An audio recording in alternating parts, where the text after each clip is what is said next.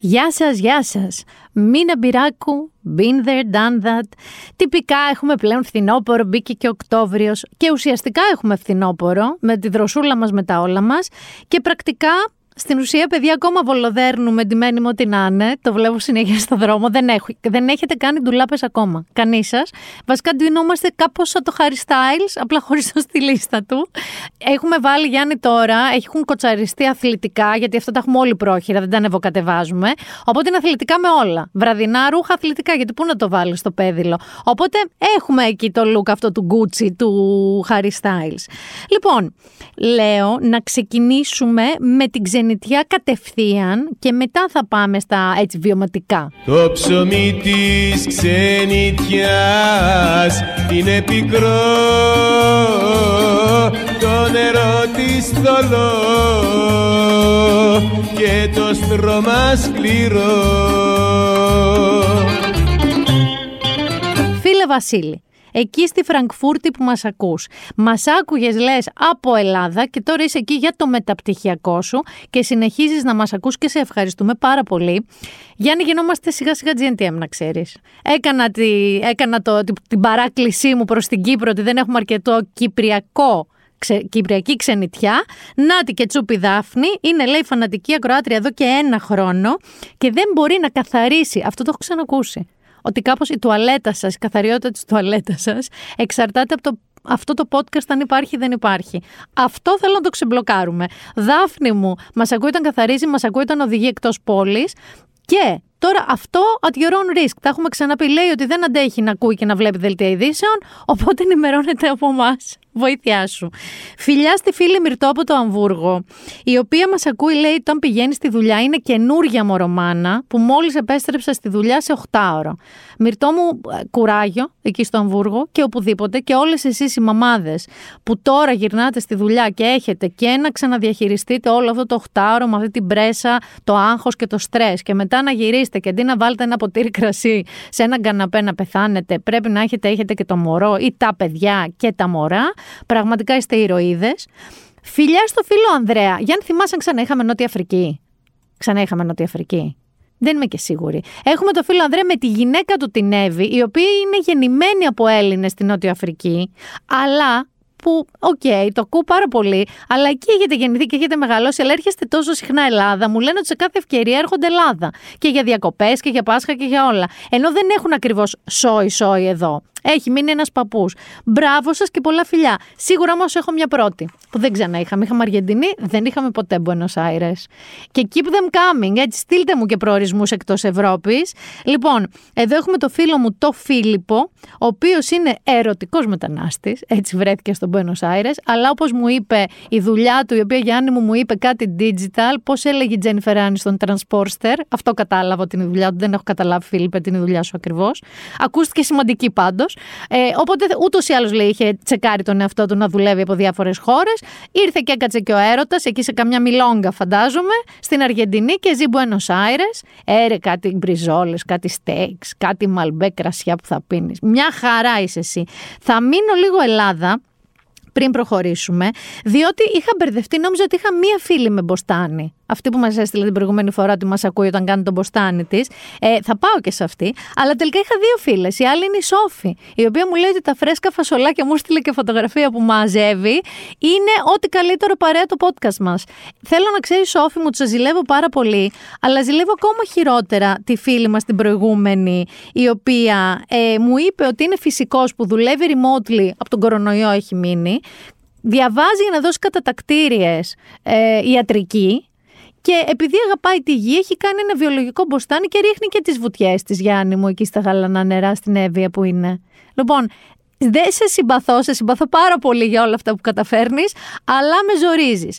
Έχουμε έκτακτο φεύγοντας από ξενιτιές και Ελλάδες και παντού και συνεχίστε να μου στέλνετε από πού μας ακούτε. Είναι το αγαπημένο μου κομμάτι αυτό. Λοιπόν, Γιάννη, περίμενες ότι θα ξανά έχουμε travel; Περίμενες ότι θα ξανακούσεις αγοράκια λέμαργα. Ε, θα ξανακούσεις. sama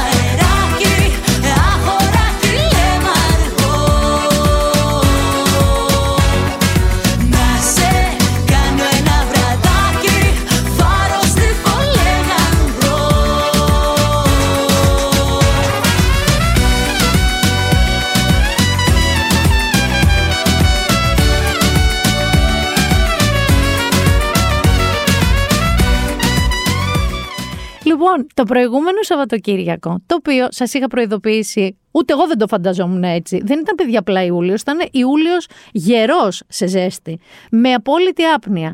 Έτυχε λοιπόν εγώ και είχα ένα ταξίδι press trip στη Σαντορίνη. Μισό λεπτό να σας βάλω τα πράγματα στη θέση τους. Η τελευταία φορά που εγώ είχα πάει Σαντορίνη στη ζωή μου ήταν κάπου το 97 και λόγω ηλικίας, λίγο μετά το σχολείο, με τις δύο παιδικές μου κολλητές, είχαμε ξεκινήσει για πάρα βρεθήκαμε και Σαντορίνη, ήταν στην πλευρά, στην πλευρά του περίβολου, από εκεί που ήταν τα μπιτσόμπαρα. Και αυτό που θυμάμαι περισσότερο από όλα, πέραν των φυρών και κάτι που μας έβρισκε το ξημέρωμα, είναι ότι τότε παίζανε μπουγέλο με γρανίτες φράουλα ή ντάκυρη φράουλα και μου είχαν καταστρέψει κάτι σε μπάγκο, τα οποία ήμουν έξαλλη σε όλες τις διακοπές και τις κολλητές μου τα κέντζ. Αυτά φοράγαμε τότε, τη μόδα στα 97.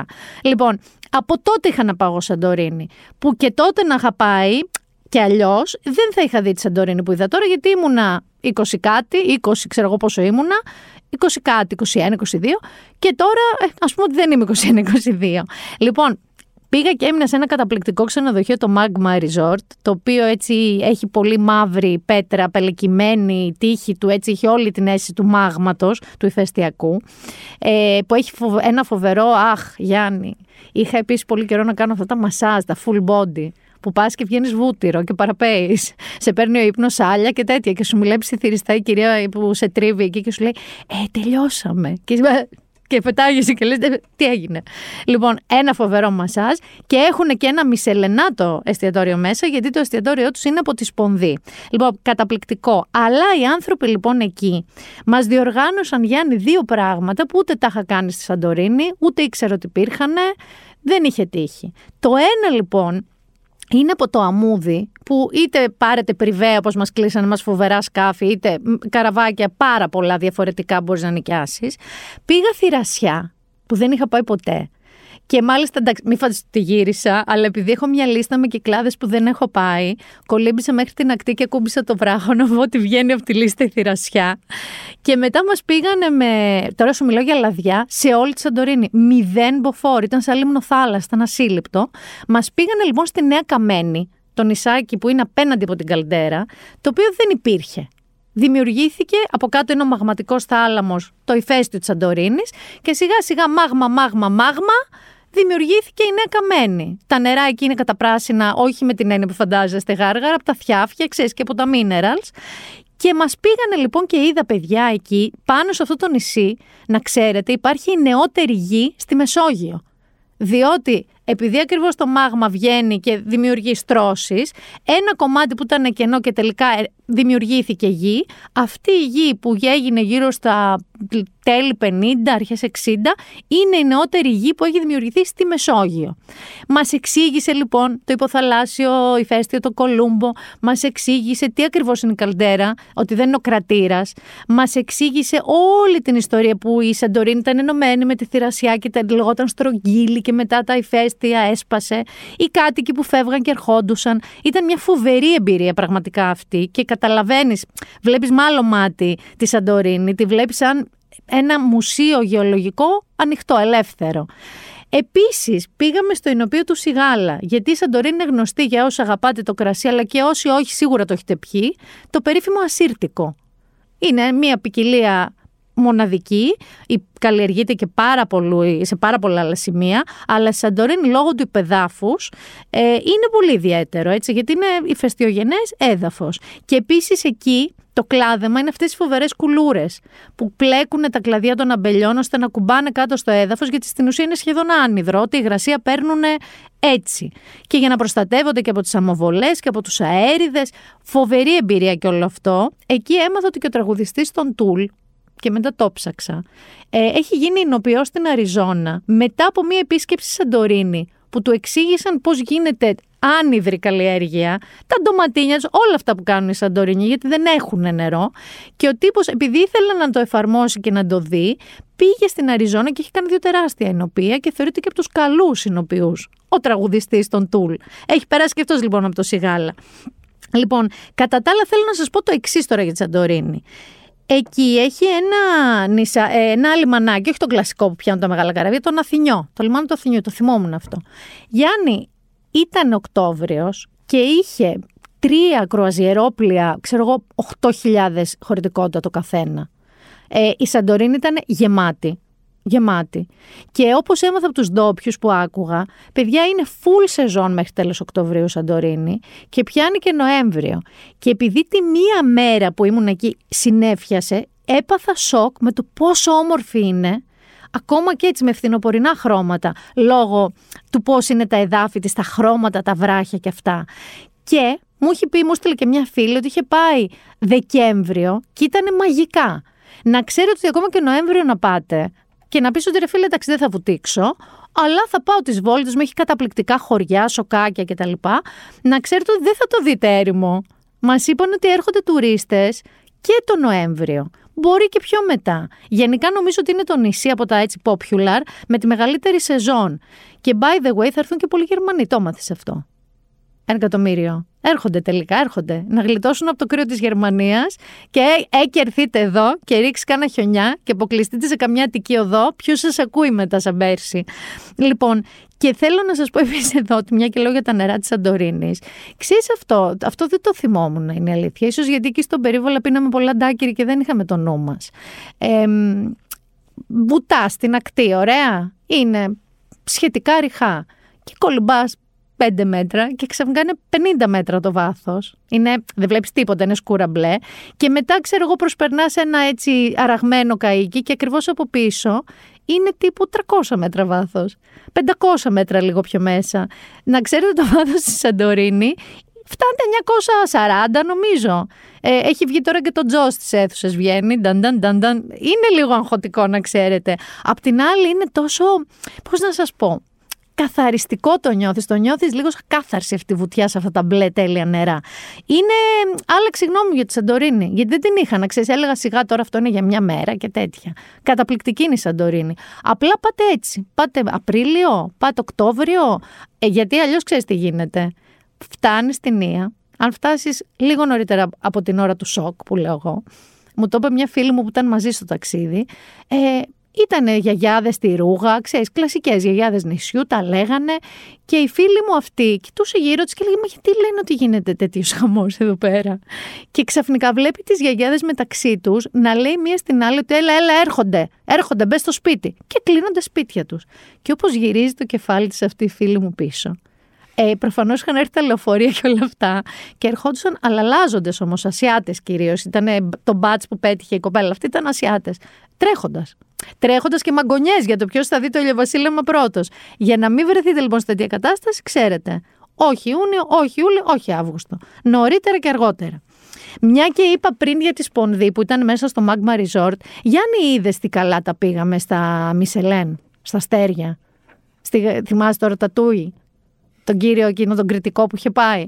Λοιπόν, κάποιος τέτοιος κύριος λοιπόν άρχισε, ήρθε Ελλάδα και ανακαλύψαμε καινούρια αστέρια, παιδιά. Συγχαρητήρια πάρα πολλά στο Δέλτα που είναι εκεί στο Ίδρυμα Σταύρος Νιάρχος, που είδα και βιντεάκια, οι δύο σεφ, ο Θάνος ο Φέσκος και ο Γιώργος ο Παπαζεχαρίας με την ομάδα τους. Μιλάμε ότι κάνανε χαμό και βουτήξαν και στο κανάλι του Νιάρχος από τη χαρά τους. Γιατί δεν πήρανε ένα, πήρανε δύο αστέρια Μισελέν. Με τη μία. Και πήρανε και ένα πράσινο, green, για sustainable ε, μαγειρική. Το ίδιο αλλά και ένα στέρι Μισελέν πήρε ο αγαπημένος μου Τάσος Μαντής. Εσείς τον έχετε δει, τους έχετε δει νομίζω αυτούς στο Masterchef, ε, ο οποίος είναι για μένα ο ορισμός του farm to table. Ο Μαντής έχει λοιπόν μια καταπληκτική φάρμα στο Αλεποχώρι και από εκεί είναι όλα τα προϊόντα του εστιατορίου του στο Soil. Το οποίο πραγματικά η κουζίνα του παιδιά εγώ τη θεωρώ συγκινητική, πηγαίνετε και αστέρι πήρε και το Chillers το οποίο δεν έχω φάει, αλήθεια είναι. Οπότε μπήκε και αυτό εκεί στη λίστα μου. Και φεύγοντας τώρα από την τέχνη, γιατί είναι τέχνη πια η μαγειρική σε αυτό το level. Δηλαδή εκεί στο Δέλτα κάνουν γλυπτική μαζί με γαστριμαργία. Δεν κάνουν απλή μαγειρική. Να πάμε λίγο στη μουσική. Να πάμε λίγο στην τέχνη τη μουσική και το τραγούδι. Γιατί Γιάννη μου πήγα στο Ηρόδιο. Εγώ που με βλέπεις. Πήγα στο Ηρόδιο γιατί είχε αφιέρωμα στη Βίκη Μοσχολιού και εγώ έχω ένα θέμα με τη Βίκη Μοσχολιού, τη λατρεύω. Ε, και τα τραγούδια της ερμήνευσαν η Δήμητρα Γαλάνη, η Γιώτα Νέγκα και η Ελένη Τσαλιγοπούλου. Πριν προχωρήσω για να σας πω τι γίνεται, τα συμπεράσματα θα πω το πρώτο είναι τι έχεις πει ρε Βικάρα. Δηλαδή, άκουσες εκεί καμία τριάντα κάτι τραγούδια που ξέρεις, δεν τα θυμάσαι όλα μαζί μέχρι να τα ακούσεις όλα μαζί ότι τα έχει πει Μοσχολιού. Και για να μπούμε λίγο στο κλίμα, θα ακούσετε λίγο από το δικό μου αγαπημένο και του Άρη, που δυστυχώς δεν μπορώ και να το αποσυνδέσω από το σωτήρι του Αρχάγγελου που έφυγε του σουν από αυτόν τον κόσμο, αλλά εκεί το άκουγα συνήθως. Οπότε πάμε λίγα δειλινά.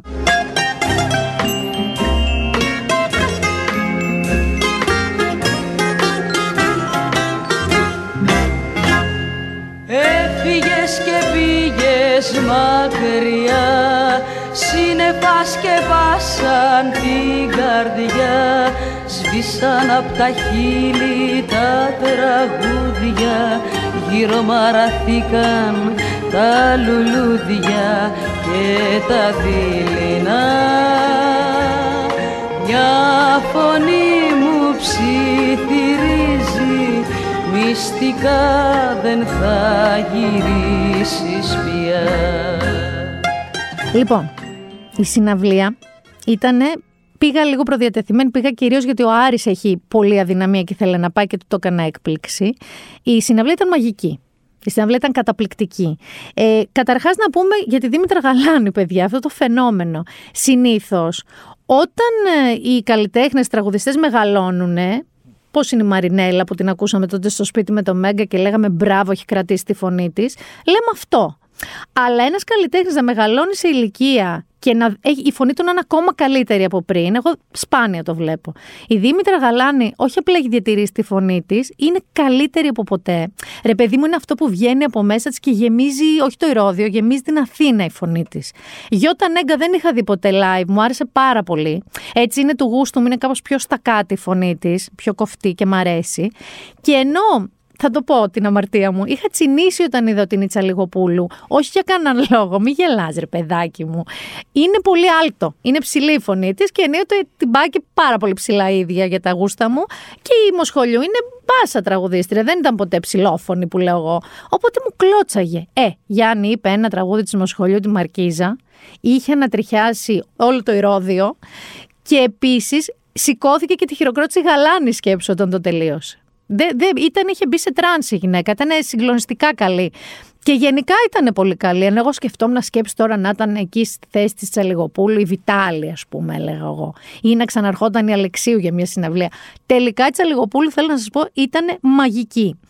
Λοιπόν, θέλω εδώ να πάμε σε μια κοινωνιολογική παρατήρηση, Γιάννη μου, γιατί είχε μια τέτοια. Και θα πω και μερικά κατηγορώ και μερικές αλήθειες που πονάνε. Όλα εδώ θα έρθουν τώρα. Καταρχάς, το ηρόδιο ήταν γεμάτο, δηλαδή σκέψου γεμάτο ασφικτικά, δεν νομίζω ότι ήταν sold out. Αλλά εγώ και ο Άρης που είμαστε 50, συμπλήν 50 ο καθένας χρονών, ε, ρίχναμε το μέσο όρο, το μέσο όρο ηλικίας. Οι ηλικίε ήταν 60-65 plus. Έτσι, ήταν όλοι εκεί καταπληκτικοί. Με... Έχεις δει αυτά τα φορητά μαξιλαράκια με την πλάτη; Είχε, α, αυτά. Αυτά που στην αρχή λέω, καλά κοίτα τι κουβαλάνε. Ε, μετά την πρώτη ώρα τα κοίταγα με άλλη γλύκα και ζήλια. Θέλω να πω λοιπόν ότι αυτό το κοινό, ενώ στην αρχή ξέρεις, είπαμε, Ωχ, μεγάλοι άνθρωποι και τέτοια, ήταν ένα φανταστικό κοινό που τραγούδαγε, χειροκρόταγε, σηκωνότανε, standing ovation. Είναι το πιο ζωντανό κοινό που έχω δει εγώ στο Ηρόδιο. OK, okay, μαζί με τους Foo Fighters όταν είχαν έρθει. Αλλά ήταν ένα φοβερό κοινό και μπράβο τους, θέλω να πω οι οποίοι ήταν και πολύ ευγενείς την ίδια μέρα. Και εδώ θέλω να σας πω λοιπόν, αρχίζουν σιγά σιγά οι αλήθειες, θα σου πω πότε. Εκείνη τη μέρα ήταν και το πάρτι της Στέγης. Αυτό το τεράστιο πάρτι που κάνει η Στέγη Γραμμάτων και Τεχνών, που κλείνει η Συγγρού, που γίνεται χαμός, έτσι. Έβλεπα λοιπόν εγώ stories από εκεί, της κακομήρα, stage, χορός αυτό. Θέλω να σου πω ότι εγώ ήμουν στο Ηρόδιο με τους 60 και δεν ένιωθα κανένα φόμο. Και είναι η ώρα για τις δύο αλήθειες που πονάνε. Η αλήθεια πονάει, η αλήθεια πονάει, η αλήθεια πονάει. Μα μπορεί να σε λυτρώσει. Λοιπόν, η μία αλήθεια που πονάει, παιδιά, είναι ότι όσο μεγαλώνεις θα σας δώσω και όριο ηλικίας. Εγώ θα σας πω από τα 40 και πάνω. Ξέρω ότι είναι νωρίτερα, αλλά θα σας πω από τα 40 και πάνω. Μπορείς να ξενυχτήσεις περισσότερο όσο καλύτερα κάθεσαι. Σκεφτείτε το. Στα 40 και μετά, αν σε πάνε σε ένα μέρος όρθιο, να ουρλιάζεις, να σε σπρώχνουνε, η αντοχή σου είναι «Α, μία ώρα, μια μισή ώρα». Αν σε πάνε σε ένα εστιατόριο καθήμενο με βαβούρα, μην φανταστείτε τώρα νέκρα, ξέρεις, μπαρέστοραντ, αντέχεις και δύο και τρεις ώρες. Αν σε πάνε κάπου που κάθεσαι αναπαυτικά να δεις κάτι, θέατρο ξέρω εγώ, κάνα ωραίο σινεμά, και τρεις και τέσσερις κάθεσαι, συναυλία. Αν δεν κάτσεις στον καναπέ σου, Μπορείς να βγάλεις και 5 και 6 ώρες. Δηλαδή, μπορεί να σε βρει το ξημέρωμα στον καναπέ σου πάρα πολύ άνετα, σαν νυχτερίδα, βλέποντας κάποια σειρά. Άρα, από τα 40 και μετά, είναι νόμος της φύσεως, νομοτελειακό, ότι μπορείς να ξενυχτήσεις περισσότερο όσο καλύτερα κάθεσαι. Και το δεύτερο, η δεύτερη αλήθεια που πονάει είναι ότι εγώ θέλω να σου πω ότι δεν είμαι ευσυγκίνητος άνθρωπος. Μπορείς να με πεις και γαϊδάρα. Δηλαδή δεν έχω κλάψει κηδείες και κηδείες, σε δράματα και δράματα, οικογενειακά μας. Ποτέ. Πάρα πολύ δύσκολο στο κλάμα. Καταρχάς, το κλάμα που ρίξα στη Μοσχολιού χωρίς λόγο, τουλάχιστον ουσιαστικό, ήμουν συνέχεια με το δάκρυ εδώ, Βγήκα λες Σαρακούν, γιατί τρομάρα μου είχα βάλει και μάσκαρα. Ο Άρης τα ίδια, η γύρω μας τα ίδια. Κάπως όταν μεγαλώνεις, παιδιά γίνεσαι λίγο ευσυγκίνητος και γίνει και ρόμπα δημοσίως πανεύκολα. Ακούς, ξέρω εγώ κάτι, βλέπεις μια διαφήμιση, βλέπεις ένα συγκινητικό post στο Instagram. Να τα τα ζουμιά. Δεν ξέρω γιατί γίνεται αυτό. Δεν μου αρέσει. Ξέρω ότι γίνεσαι πολύ εύκολα, δηλαδή ανάβαν τα φώτα και ήμουν, ξέρεις, και μάζευα τα κρυάκια. Έχω την αίσθηση, για να είμαι πιο ειλικρινής, ότι τραγούδια τέτοια. Εμείς τα έχουμε συνηθίσει με ένα ποτό, με κάνα τσιγάρο παλιά, ε, σε ένα μπαρ, ξέρεις να τα ακούς έτσι. Όταν τα ακούς με ορχήστρα κανονική, με ησυχία και γεμίζει κάπως το ηρώδιο, έχουν δύναμη αυτά τα τραγούδια, παιδιά, και ακούς τους στίχους, το προσέχεις περισσότερο, νομίζω ότι πολλαπλασιάζει τη δύναμή τους. Και είναι η ελληνική μουσική, είναι, δεν είναι η ελληνική μουσική, συγγνώμη, δεν σου έχει τύχει να είσαι σε σχέση φοβερά, καλά, τέλεια ρε παιδί μου στα μέλια. Και ακούς ξέρω εγώ άκουγες κάνα ρέμο, κάνατε και ξέρεις έπιανε ντέρτι χωρίς να υπάρχει λόγος. Η ελληνική μουσική έχει αυτή την ικανότητα, η οποία σε μεγάλο βαθμό στηρίζεται στο χωρισμό, τη λησμονιά, την πίκρα, το ένα το άλλο. Οπότε και στα καλά σου να είσαι, άμα ακούς πολύ τέτοια μουσική, κάπως συγκινήσεις σαν να μην είσαι πολύ στα καλά σου. Λοιπόν, και αφού τελειώσαμε με τις αλήθειες που πονάνε, έχω κατηγορώ Γιάννη μου. Έχω κατηγορώ μεγάλο.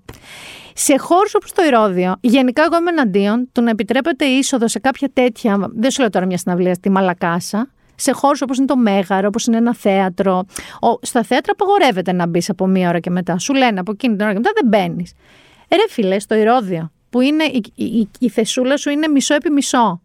Δηλαδή πρέπει να βρεις, άμα είσαι λίγο ψηλός, εγώ δεν είχα κανένα πρόβλημα, αλλά είχα τα γόνατα του πίσω στην πλάτη και την πλάτη της μπροστινής κυρίας στα γόνατά μου. Δηλαδή, και ξαφνικά, 20 λεπτά, ένα τεταρτό, αφού έχει ξεκινήσει η συναυλία, σκάνε διάφοροι μυστήριοι. Αυτό το με συγχωρείτε να περάσω. Πού να περάσει, άνθρωπέ μου, γιατί τους βάλατε μέσα; Και να είναι τώρα στη μέση της κερκίδας. Σου είπα τις ηλικίες που ήταν. Καταλαβαίνεις πόση ώρα έκανε να σηκωθεί ο καθένας. Καταλαβαίνεις τι έγινε. Και άντε, εσύ πες στην κυρία που ήταν 82 να μαζέψει τα πόδια της να περάσει ο Λεβέτης Πάργησε. Μιλάμε τώρα ότι ήμασταν σε. Πώς είναι οι Κινέζοι οι ακροβάτες με τα πιατίνια που ανεβαίνουν ένα στον άλλον και όλοι μαζί σαν έναν ελέφαντα. Σε τέτοια κατάσταση. Λοιπόν, αυτό είναι το κατηγορό. Δεν γίνεται στο Ηρόδιο να βάζετε ανθρώπους από μία ώρα και μετά. Α προσέχανε. Α προσέχανε. Διότι δεν γίνεται να σηκωθούμε. Είναι τόσο απλό για να περάσουν. Δεν γίνεται. Λοιπόν, δεν θέλω άλλο να έχω ένταση. Δεν θέλω. Θα, πάω, θα μείνω λίγο ένα τσικ στην πίκρα. Θυμάσαι το πρώτο επεισόδιο της σεζόν που είπαμε ότι ο Σταμάτης ο Κόκοτας μπήκε στο νοσοκομείο και μακάρι να μην τον πάρει η Ελισάβετ. Τον πήρε. Δυστυχώς. Έφυγε και ο Σταμάτης Κόκοτας. Θέλω να σας πω ότι η Ζωζό όχι απλά είναι καλά. Είναι καλά και χόρεψε και ο Κωνσταντίνο Αργυρό, γιατί γύρισε από την Κινέτα πάρα πολύ χαρούμενη, γιατί της είχαν λείψει φίλοι της. Παιδιά, μιλάμε, την έχουμε τη Βασίλισσα με τη Ζωζό, σας το λέω εγώ. Όμως ο Σταμάτης Κόκοτας έφυγε. Οι πιο iconic, νομίζω, φαβορίτες που έχουν περάσει ποτέ στην Ελλάδα. Και θέλω να τον αποχαιρετήσω με ένα δικό μου πραγματικά αγαπημένο τραγούδι, το οποίο να, αυτό είναι ένα παράδειγμα που ακόμα κι αν είσαι τέλεια με τον τη σύντροφό σου, μπορεί να βουρκώσεις. Πες πως μαντάμωσες. Διώξε με λοιπόν, μην κάνεις πίσω. Σε παρακαλώ μη λυπηθείς. Ήτανε γραφτό να σ' αγαπήσω. Ήταν γραφτό να μ' αρνηθείς Πες πως μ' αντάμωσες μια νύχτα σε ένα όνειρο. Πες πως με ξέχασες σαν ήρθε το πρωί. Και μη σκεφτείς ότι για με δεν ήσουν όνειρο. Και μη νοιαστείς τι θα απογίνω στη ζωή Και αφού είπαμε και τη Σαντορίνη και το Ηρώδιο, σας λέω ό,τι κάνω, ό,τι κάνω, ό,τι αξίζει και ό,τι δεν αξίζει. Να πάμε στην επικαιρότητα, λες. Τι να πω για την επικαιρότητα; Έχω και τη φίλη μου τη Δάφνη που δεν θέλει να στεναχωριέται στην Κύπρο. Παιδιά, η επικαιρότητα θα σας μαυρίσει το είναι πιο πολύ και από τα παλιά ελληνικά τραγούδια, διότι δεν υπάρχει τίποτα καλό πουθενά. Δεν υπάρχει.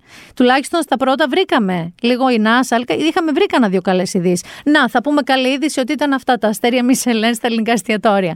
Λοιπόν, δεν ξέρω από πού να αρχίσω. Να αρχίσω από τον Κιμ Πάτατο, γιατί είχαμε new entry. Ξέρεις τι γίνεται πριν αρχίσω να σας λέω, γιατί όλοι αυτοί για τους οποίους θα σας πω πέφτουν κάτω από μια κατηγορία συγκεκριμένη. Την κατηγορία αυτή την περιγράφει τέλεια ο Κώστας Μοναχός. Θέλω λίγο να βάλεις αυτό το απόσπασμα.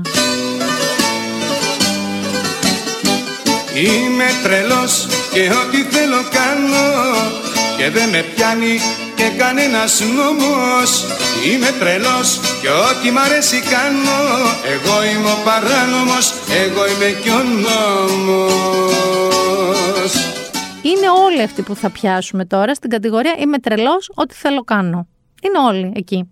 Θα ξεκινήσω λοιπόν με new entry, γιατί τους άλλους έχετε ξανακούσει στα προηγούμενα επεισόδια. Ο Κιμ Πάτατο, Γιονγκούν, ε, το πάτησε με μια λογική πάτησε και έστειλε κάτι βαλιστικούς πυράβλους για τεστ. Απλά πέρασαν πάνω από την Ιαπωνία για τεστ. Και μετά κάπως ανατσίνησε η Νότια Κορέα και μαζί με τη ΣΥΠΑ αυτοί δεν έριξαν βαλιστικούς πυράβλους. Έριξαν, λέει, τέσσερις πυράβλους επιφανεία. Ε, σαν απάντηση στην Pyongyang. Αυτό έγινε τώρα, χτες προχτές. Δεν ξέρω μέχρι να ακούσετε το podcast αν θα έχει πατήσει τίποτα άλλο και πού θα βρεθούμε. Δεν ξέρω αν υπάρχει κάποιος άτυπος αυτή τη στιγμή αγώνας μεταξύ Βλάντιμιρ και Κιμ για το ποιος πραγματικά θα πατήσει κάτι που δεν πρέπει.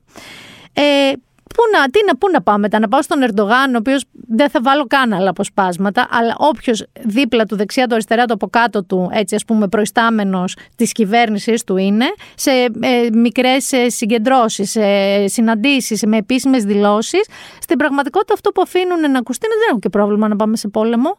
Πουρκουαπά φάση. Λοιπόν, ε, να πάω και στον Ήλον. Να πάω και στον Ήλον. Ο Ήλον, παιδιά, που βγήκε ο πλουσιότερος άνθρωπος στον κόσμο, δεν θέλω να ξεχνιόμαστε, είναι και ο ειρηνοποιός. Διότι αποφάσισε με τα σωστά του να εμπλακεί στον πόλεμο Ουκρανίας-Ρωσίας, όχι όπως στις αρχές του πολέμου, θυμάσαι που τους είχε βοηθήσει με το δορυφόρο να έχουν ίντερνετ. Λοιπόν, όχι έτσι, όχι, όχι. Βγήκε και είπε την παρόλα του, η οποία παρόλα του είναι για τη λήξη του πολέμου. Και τι πρότεινε, παιδιά, τι πρότεινε. Είπε στην Ουκρανία να κάτσει λίγο ήσυχη, βασικά, και να δώσει την Κρυμαία στη Ρωσία, που ούτως ή άλλως λέει ήταν δική της, δεν ξέρω, από το νομίζω 1700 ως το 1783 ε, και μέχρι το λάθος του Χρουτσέφ, γιατί έπρεπε να μπει και εκεί.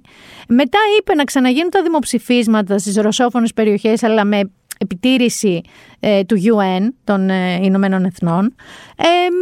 και φυσικά καταλαβαίνετε ότι η Ρωσία είπε μπράβο στην ιδέα του Ήλον, εννοείται, εννοείται.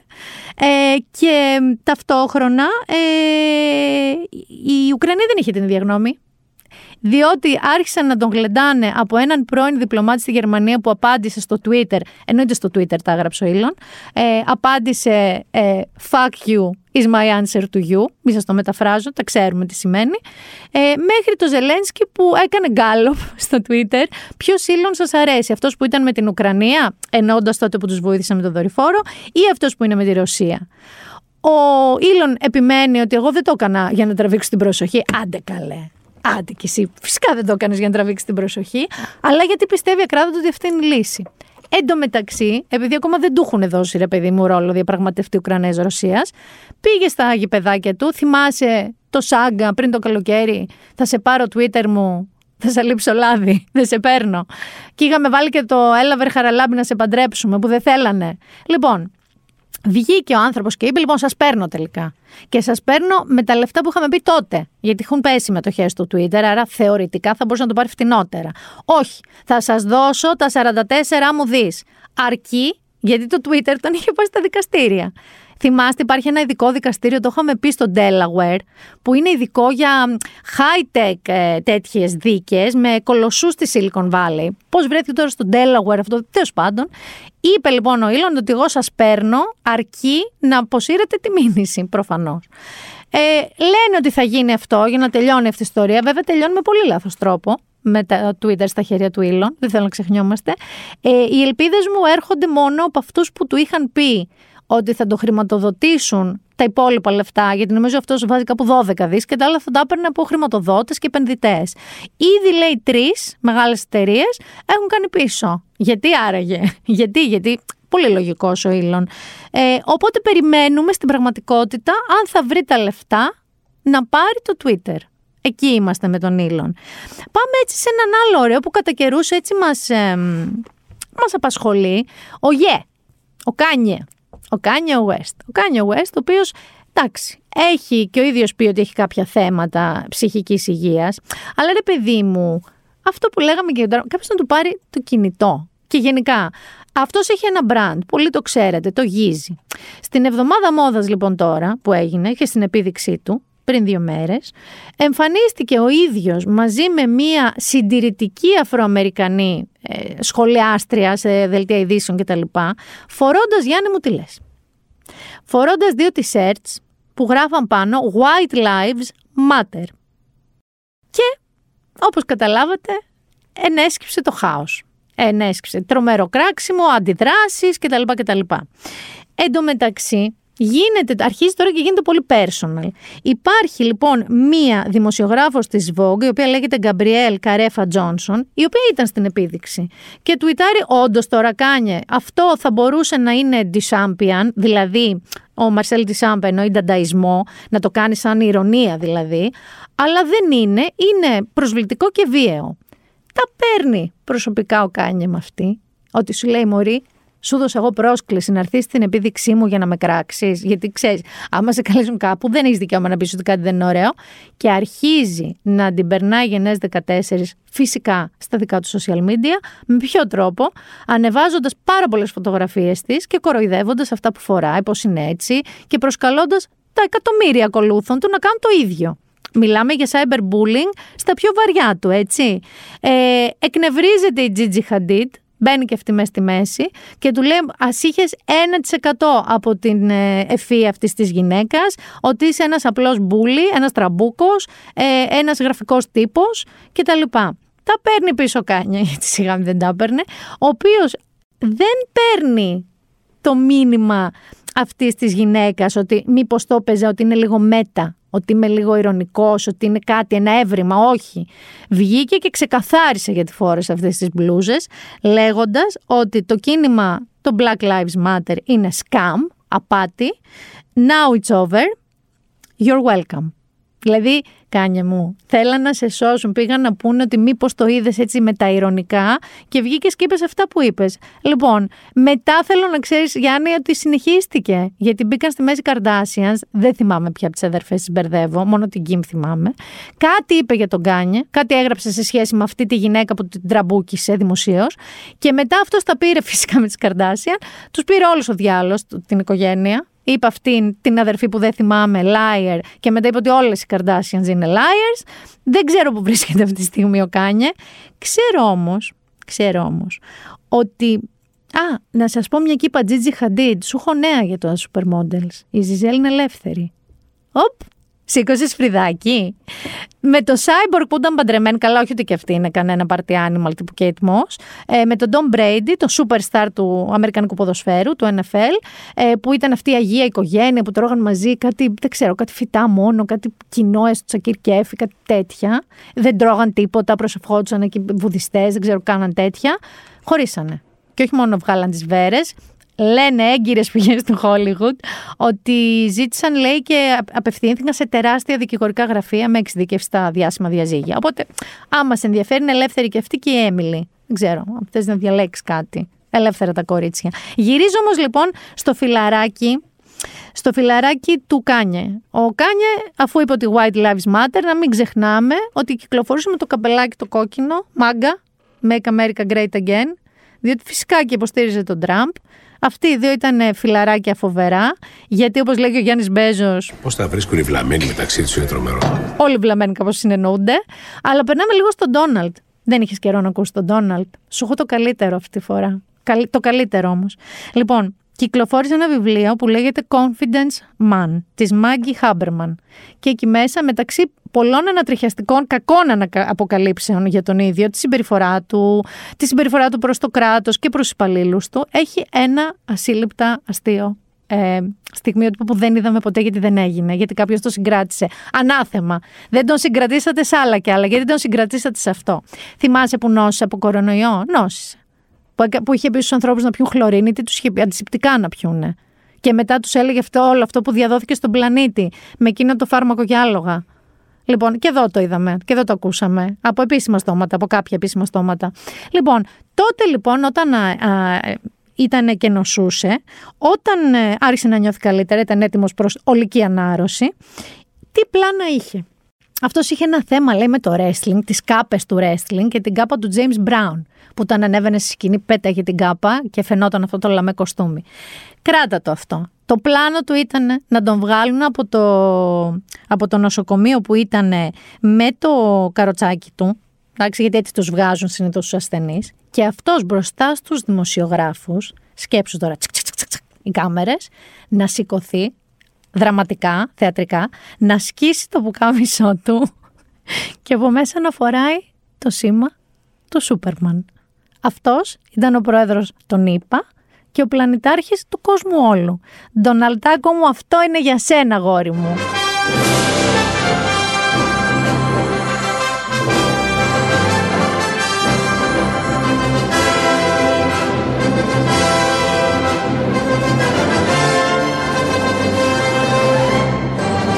Ταν, Αυτό. Ε, super goofy έπρεπε να έχει σήμα, όχι Superman.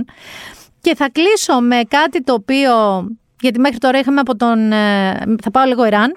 Ε, γιατί και εκεί έχουμε έτσι, λογικούς ανθρώπους. Πέραν του πολιτικού αφεντικού του Ιράν, έχουμε και τον μεγάλο, τον, τον απόλυτο ηγέτη του Ιράν, που είναι και πνευματικός ας πούμε ηγέτης του Ιράν. Έχουμε τον Αγιατολά Χαλή Χαμενή. Λοιπόν, αυτός είπε ότι ήταν ένα πολύ πικρό περιστατικό αυτό που έγινε με τη Μάξα Μινή αλλά είπε ότι όλες αυτές οι διαδηλώσεις που συνεχίζονται παιδιά στο Ιράν μπορεί να έχει πέσει λίγο πιο κάτω ή, στο ειδησιογραφικά sites ε, η είδηση, αλλά συνεχίζονται κάθεκτες οι συγκρούσεις στο Ιράν. Ο Χαμενή λοιπόν τι είπε Γιάννη μου, ότι ναι το περιστατικό ήταν δραματικό και πικρό και λάθος, αλλά οι ορκισμένοι εχθροί της Τεχεράνης, ρε παιδί πώς να βάλεις φωτιά στον πλανήτη, οι ορκισμένοι εχθροί της Τεχεράνης που είναι η ΙΠΑ και το Ισραήλ, υποκινούν όλες αυτές τις διαδηλώσεις. Όχι ο θάνατος της κοπέλας. Όχι ότι οι γυναίκες εκείνοι υποχρεωμένες να φοράνε τη χιτζάμπ και ε, βγει το αυτή ή το μαλλί και να μην τι σκοτώσουν, τις δέρουν, τις φυλακίζουν. Όχι αυτό. Οι άλλοι υποκινούν τις αντρά. Δηλαδή, είδα μια φοβερή σκηνή από κορίτσια σε σχολείο μέσα σε σχολείο να πετάνε τις μαντήλες και να τραγουδάνε. Να σας πω εδώ λίγο στα περιφερειακά αυτής της φοβερής ιστορίας που διαδραματίζεται στο, στο Ιράν, ε, να ψάξετε να βρείτε ένα εκπληκτικό γλυπτό το οποίο λέγεται Flowing Free και σχεδιάστηκε με χρήση τεχνητής νοημοσύνης από έναν φοβερό αρχιτέκτονα που ήταν και από την ομάδα της Ζάχα Χαντίντ, ε, επική αρχιτέκτονας, ε, στο Λονδίνο του Tim Fu και είναι ένα γλυπτό αφιερωμένο στον αγώνα των γυναικών του Ιράν και πραγματικά, να κοίτα το, κοίτα τι ωραίο πράγμα είναι. Είναι εκπληκτικό. Ψάξτε το να το βρείτε. Λέγεται Flowing Free. Και μένοντας τα περιφερειακά, θα σας πω τώρα, δεν διαφωνώ καθόλου με αυτό το βίντεο που θα σας περιγράψω, απλά υπάρχουν μερικές στιγμές που τις βρίσκω λίγο ελάχιστα κομικές. Θυμάσαι τον κορονοϊό τότε που οι χολικουντιανοί celebrities είχαν τραγουδήσει το Imagine; Και μετά το είχαν κάνει και μερικοί Έλληνες. Γιατί αυτό. Λοιπόν, μαζεύτηκαν. Δεν είναι τόσο αστείο αυτό, είναι σοβαρή υποστήριξη και ωραία δράση. Απλά θα σας πω που μου κλώτσισε. Λοιπόν, οι Γαλλίδες, 50 διάσημες Γαλλίδες, βιντεοσκόπησαν τους εαυτούς τους να κόβουν τα μαλλιά τους για να δείξουν τη συμπαράστασή τους στις Ιρανές γυναίκες και τα νεαρά κορίτσια που έχασαν τη ζωή τους παλεύοντας για τα δικαιώματά τους εκεί στο Ιράν. Λοιπόν, τώρα σας μιλάω, όταν λέμε πρωταγωνίστριες εννοούμε Ζουλιέτ Μπινός, Μαριόν Κωτιγιάρ, Ιζαμπέλ Ατζανί, Ιζαμπέλ Ιπέρ, ε, η Τζέιν Μπίρκιν που και δεν είναι Γαλλίδα αλλά ζει στη Γαλλία, η Σαρλότ Ράμπλινγκ, ε, είναι ανάμεσα στις γυναίκες που κόβουν τα μαλλιά τους. Θέλω να σας πω ότι το πρωί που το έβλεπα, ε, ένα αστείο περιστατικό, από πίσω παίζει ε, το, ιταλικό, το, το ιταλικό επαναστατικό λαϊκό τραγούδι το Μπέλα Τσάο, αλλά σε μια εκτέλεση στα περσικά από ένα νεαρό Ιρανό τραγουδιστή, τον Γκαντόμ. Εγώ είχα ξεχάσει ανοιχτό αυτό το ρίλ που έβλεπα. Και περιφερόμουν σπίτι και έλεγα: Ποιο στο διάλογο στη γειτονιά ακούει τον Μπελατσάο, γιατί δεν άκουγα τη γλώσσα, άκουγα μόνο τη μουσική. Και ξανά και ξανά και ξανά, και είχα γίνει μόνη μου τρελή. Ποιο στη γειτονιά ακούει το Bella Ciao τόσες φορές. Και ήταν το κινητό μου, που το είχα ξεχάσει ανοιχτό. Εδώ λοιπόν θέλω να σας πω ότι υπάρχουν γυναίκες όπως η Ζουλιέτ Μπινός και η Ιζαμπέλ Ιπέρ, σας λέω από τις πιο γνωστές, που πιάνουν Γιάννη την τούφα, πιάνουν πολύ μαλλί και το κόβουνε, κόβουνε. Και εμφανίζεται σε ένα σημείο Μαριόν Κωτιγιάρ, η οποία κόβει την ψαλίδα της.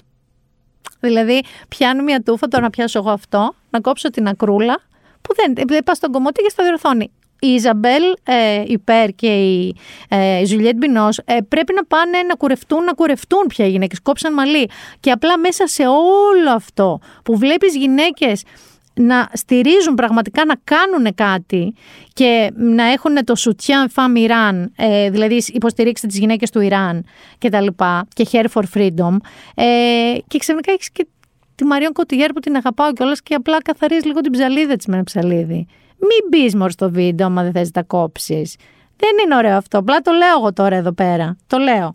Λοιπόν, και Σα μαύρησα αρκετά. Σα μαύρησα αρκετά. Δύο επεισόδια τώρα προσπαθούσαμε να έχουμε δέσπινα δημά. Συνέβησαν διάφορα και δεν είχε έρθει. Είναι όμως η στιγμή που η δέσπινα δημά είναι εδώ και θα σας ανοίξουμε την ψυχή που σας μαυρίσαμε με πολύ ελληνική τηλεόραση. Δέσποινα,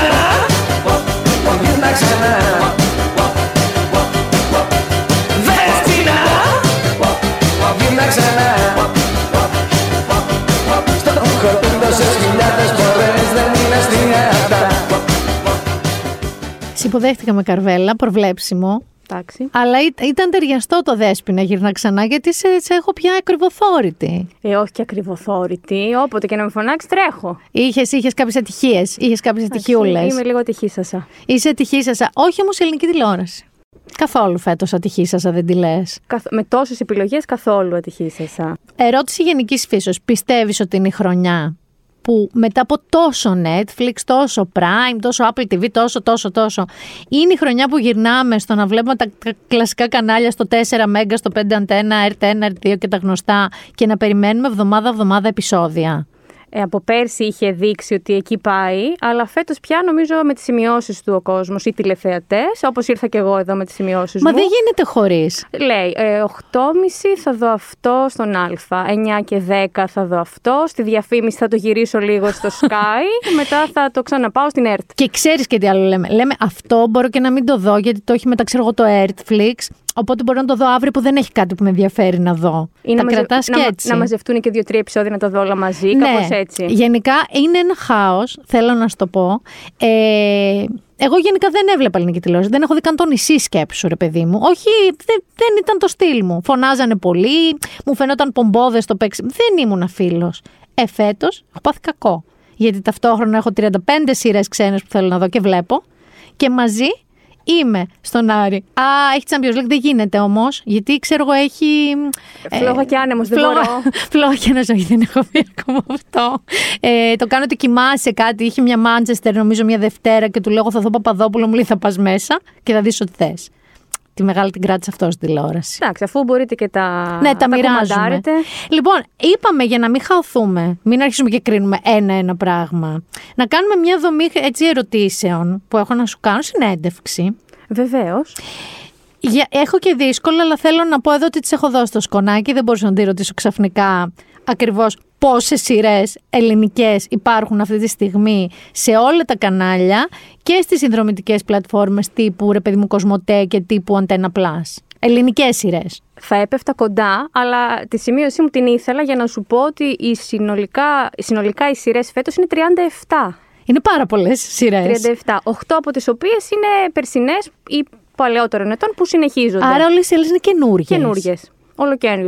Αλήθεια τώρα. Και χωρίς ακόμα να ξέρουμε τι θα κάνει ο Μανούσος Μανουσάκης στην ΕΡΤ, που κάνει 2-3-4. ναι, ναι, δεν Δεν βγαίνει τις με έχω μία. βάλει αυτές. Ναι. Ε, και είναι και κάποιες, μέσα στις 37 και κάποιες σειρές που θα έρθουν στο δεύτερο μισό της σεζόν. Αλλά θα έρθουν. Και παράλληλα θα παίζουν και άλλες. Καλά, εννοείται. Λοιπόν, ερώτηση.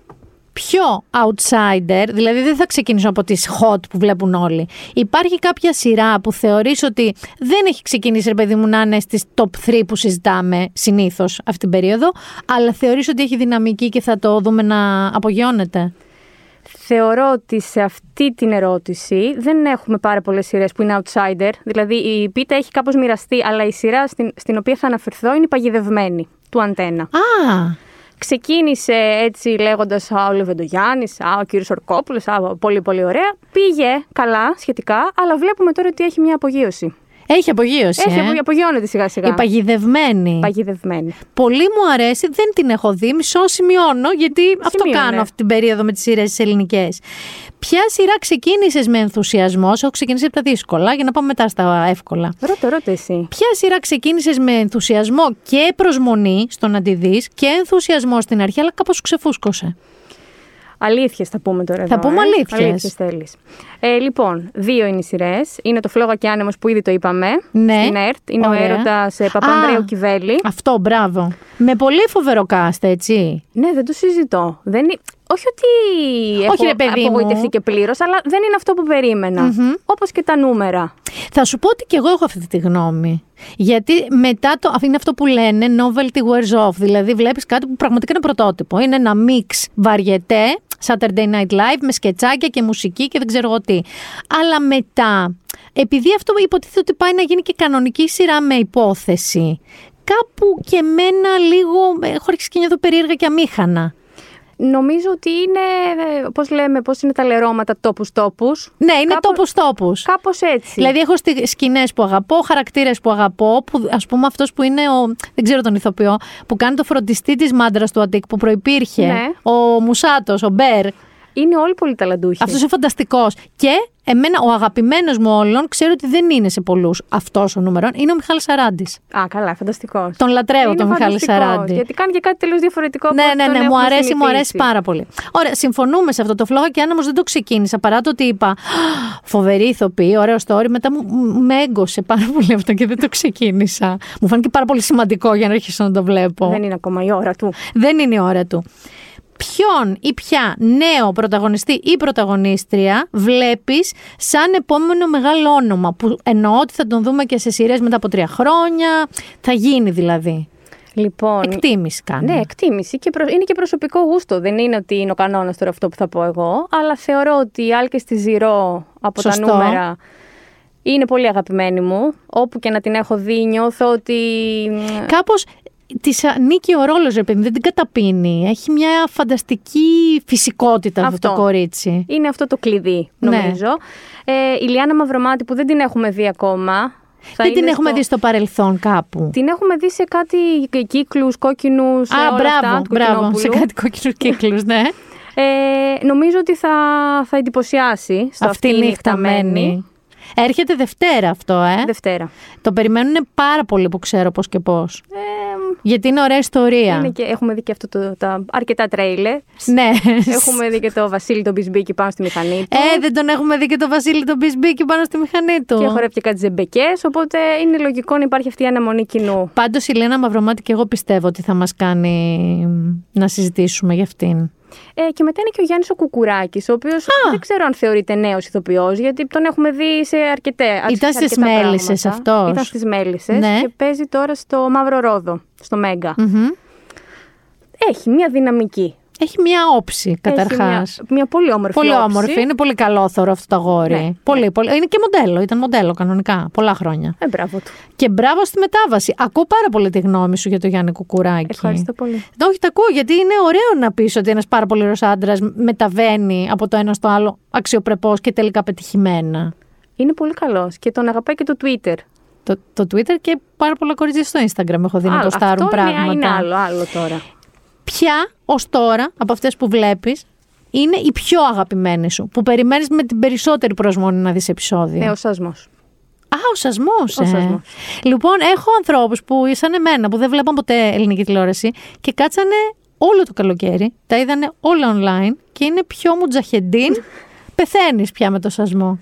Είναι και προετοιμασμένη για τη φετινή σεζόν. Ναι, Τα και είδαν όλα. πεθαίνω κιόλας με πίμη φασούλα, πολλά φυλάκια, διότι ε, είναι η διευθύντρια marketing και επικοινωνία του Α, εντάξει, η οποία κάθεται και τη ζάρει στα δικά της social media ότι ακόμα και εγώ που έχω εσωτερικές πληροφορίες έμεινα με το στόμα ανοιχτό με το επόμενο επεισόδιο. Είμαι εγώ, πω, πω, πίμη, τι θα γίνει, Παναγία μου, ποιος πεθαίνει πάλι; Ε, τώρα έχει πολλή εξέλιξη. Μπήκε και ο Στέλιος Μάινας, Καλώ. Που πολύ του ταιριάζει. Πάρα πολύ. Είναι σαν να έπρεπε να είναι εκεί. Ναι, εγώ είχα την αίσθηση ότι. Α, δεν ήτανε. Δεν- α, αυτό. αυτό. Α. Α, δεν ήτανε. Λοιπόν, Και μ- μια νύχτα του Αυγούστου, ε. Στην ΕΡΤ. Α, χίσλοπε. Ένα μόνο επεισόδιο έχουμε δει μέχρι στιγμής, αλλά νομίζω ότι θ- σε πολλούς θα είναι στη λίστα με το top 3. Α, είναι, το- είναι καλό, ε. Είναι πολύ καλό. Το μαύρο ρόδο, Καλό είναι και το μαύρο ρόδο. έχω την αίσθηση ότι είναι καλό. Επίσης, είναι. πόσοι παίζουν σε αυτό το μαύρο ρόδο; Τι υπερπαραγωγή είναι αυτή; Όχι απλά πόσοι παίζουν, πόσοι έχουν έρθει από τις μέλισσες στη να πεις το μαύρο ρόδο. Γι' αυτό σταμάτησαν οι μέλισσες. Γιατί πήγαν όλοι από, τα, από τις μέλισσες στα λέλουδα. Στα ρόδα. Η κοπέλα που κάνει την καλόγρια, την αρχικαλόγρια, ενώ την πρωταγωνίστρια. Τη μικρή καλόγρια. Ναι. Τη, την, ε, Α, ναι, όχι Κατερίνα τη wannabe. Διδασκάλ. Τη wannabe, την wannabe. δόκιμη. Καλή είναι. Είναι καλή. Είναι, απλά είναι και ο ρόλος τέτοιος που ακόμα δεν μας έχει δώσει πολλά να καταλάβουμε, γιατί είναι έτσι πολύ ήσυχη, πολύ νοχελική. Πολύ καλόγρια. Ναι. Και περιμένουμε όλο αυτό να ανατραπεί. Είναι λίγο μανοσακική αυτή η ιστορία. Κατάλαβες, απαγορευμένο Ε, ναι, το- έρωτα. Το έχουμε δει στα ανάποδο. Ναι, το έχουμε δει με τον παπά, με τον Σταύρος Ζαλμά, θα Ναι. μου πεις εσύ. Ωραίος και αυτός ήταν τότε. Ε, βέβαια. Στα όμορφά του. Στα πολύ καλά. Λοιπόν, προχωρώ. Σου έχω τώρα να μου κάνεις εικασία. Α, όχι, όχι. Μέχρι τώρα λέμε κυρίως για δραματικές σειρές. Και crime κάποιες. Ξέρεις, αστυνομικοειδείς. Με την κομμωδία τι γίνεται; Έχουμε και κομμωδία φέτος. Ποια; Αρκετή. Α, πολλές. Σαφερλή στο The Office που ακούγεται. Κομμωδία Είμαι τρελα- είπες. Είμαι τρελα- Ε, αυτό που είπες τώρα ελπίζω να μην συμβεί. Ε, Δεν ξέρω, σαν να έχει αρχίσει και ακούγεται πάρα πολύ και είναι το γνωστό με τη φωτιά και τον καπνό. Αλλά και να ελ- συμβεί εγώ θα κάτι κρεμαστώ τέτοιο. αν δω αυτό. Πραγματικά, δηλαδή, αν δω τον το Μάρκο Σεφερλί να κουμπάει ιερά και όσια όπως είναι το The Office, όποιο από τα δύο, είτε το βρετανικό είτε το αμερικανικό, ε, θα, πώς έλεγε ο Λεβέντης, θα, κρεμα, θα πηδηχτώ από τα παράθυρα. Θα πηδηχτώ από το πηδηχτώ από τα παράθυρα. Ο Για πες. Σεφερλής θα κάνει το family game σίγουρα. Είναι ε, παιχνίδι. Α, δεν Μαζί με με την πειράζει. Έλληνα Τσαβαλιά. Α ελπίσουμε Ας να κάνουν- αρκεστεί σε αυτό. Κι εγώ το ελπίζω. Πολύ, πολύ, πολύ, πολύ. Να εξαντλήσει όλα τα, τα καθόλου κουράγια. τετριμένα αστεία του εκεί. Ε, Κομμωδίες τώρα. Ε, έχουμε στον Αντένα ποιος Παπαδόπουλος Α, ναι. με την ε, Μαριάννα του Μασάτου, τον κρατερό Κατσούλη, που πάει και πολύ καλά. Μμμ. Ε, έχουμε άλλο ένα στον Αντένα επίσης με αστυνομικούς. Με ένα Α. χωριό με τους αστυνομικούς. Πώς, πώς λέγεται, επικίνδυνη κάτι. Θα το βρω, θα το βρω. Ε, έχουμε και στο Open, τώρα πρόσφατα. Ποιο; Ξεκίνησε. Ε, μια οικογένεια, την οικογένεια, αγαπημένη μου κα- οικογένεια. ναι, Κάπου το κάπως είδα, κάπου έτσι. το είδα αυτό. Κάπου το είδα. Έχουμε και στο Open να συζητήσουμε κάτι άλλο μετά που ξεκινάει. Α, Μέρι Μέρι, στο Μέγκα που αναμένεται. Α, ναι, μπράβο και αυτό. Ζαρίφη, Λασκαράκη. Κοίτα, Έχει. δεν ξέρω, νομίζω ότι δεν είμαι πολύ φαν πια γενικά της κομπ. Καλά, όχι τι ήμουν ιδιαίτερα, αλλά ότι αν είναι να δω ρε παιδί μου ελληνική σειρά, αφού με έβαλα και σε αυτή τη διαδικασία, γιατί δεν μου έφταναν όλες τις σκανδιναβικές, γαλλικές, αμερικανικές, βρετανικές, BBC, το ένα το άλλο, δεν μου φτάνανε. Ε, θα μείνω λίγο στο δράμα και crime τα ελληνικά. Εντάξει, σιγά σιγά πηγαίνει το κι εσύ. Δηλαδή από, το πιο. από το 0 μην πας στο 100. Όχι, το, το πιο ας πούμε slightly έτσι κωμικό είναι τα νούμερα που έχει αυτόν τον ε, γαμάτο, το Σπύρο Γαμάτο με δύο γάμα. Εντά- Αυτόν. με δύο μη, συγγνώμη, για δύο γάμα, παιδιά. δύο τι γάμα. λέω. Λοιπόν, επόμενο, σου έχω πρόβλεψη τώρα. Γιατί έρχεται Χριστόφορος. Η γκικενή ώρα. Ήγηκε. Ε, πέμπτη, Πέμπτη. 10 και μισή. Ε, θα, φωτιά τα delivery θα πάρουν. Χαμός θα γίνει και τα chat. Και 10 και μισή Πέμπτη, γιατί οι άνθρωποι στο Μέγκα έχουν πρόγραμμα. Γιατί ξέρουν τι κάνουνε. Γιατί σου λέει: Το έχω το, όπλο, το υπερόπλο εδώ. Ε, μην πάω να το ρίξω απέναντι στο σασμό, γιατί να το κάνω; Σωστό. Γιατί μα να- γιατί μα να είναι το σωστό. κάνω. Αυτό είναι ευφυής προγραμματισμός. Προγραμματισμός. Λοιπόν, τι τηλεθέαση λες, και θέλω να καταγραφεί Γιάννη και να την, ε, όταν γυρίσω να συζητήσουμε αν το πέτυχε. Τι τηλεθέαση πιστεύεις ότι θα κάνει το πρώτο επεισόδιο; Πιστεύω θα κάνει 24%. Το οποίο για τα τωρινά δεδομένα είναι σαν να κάνει 70.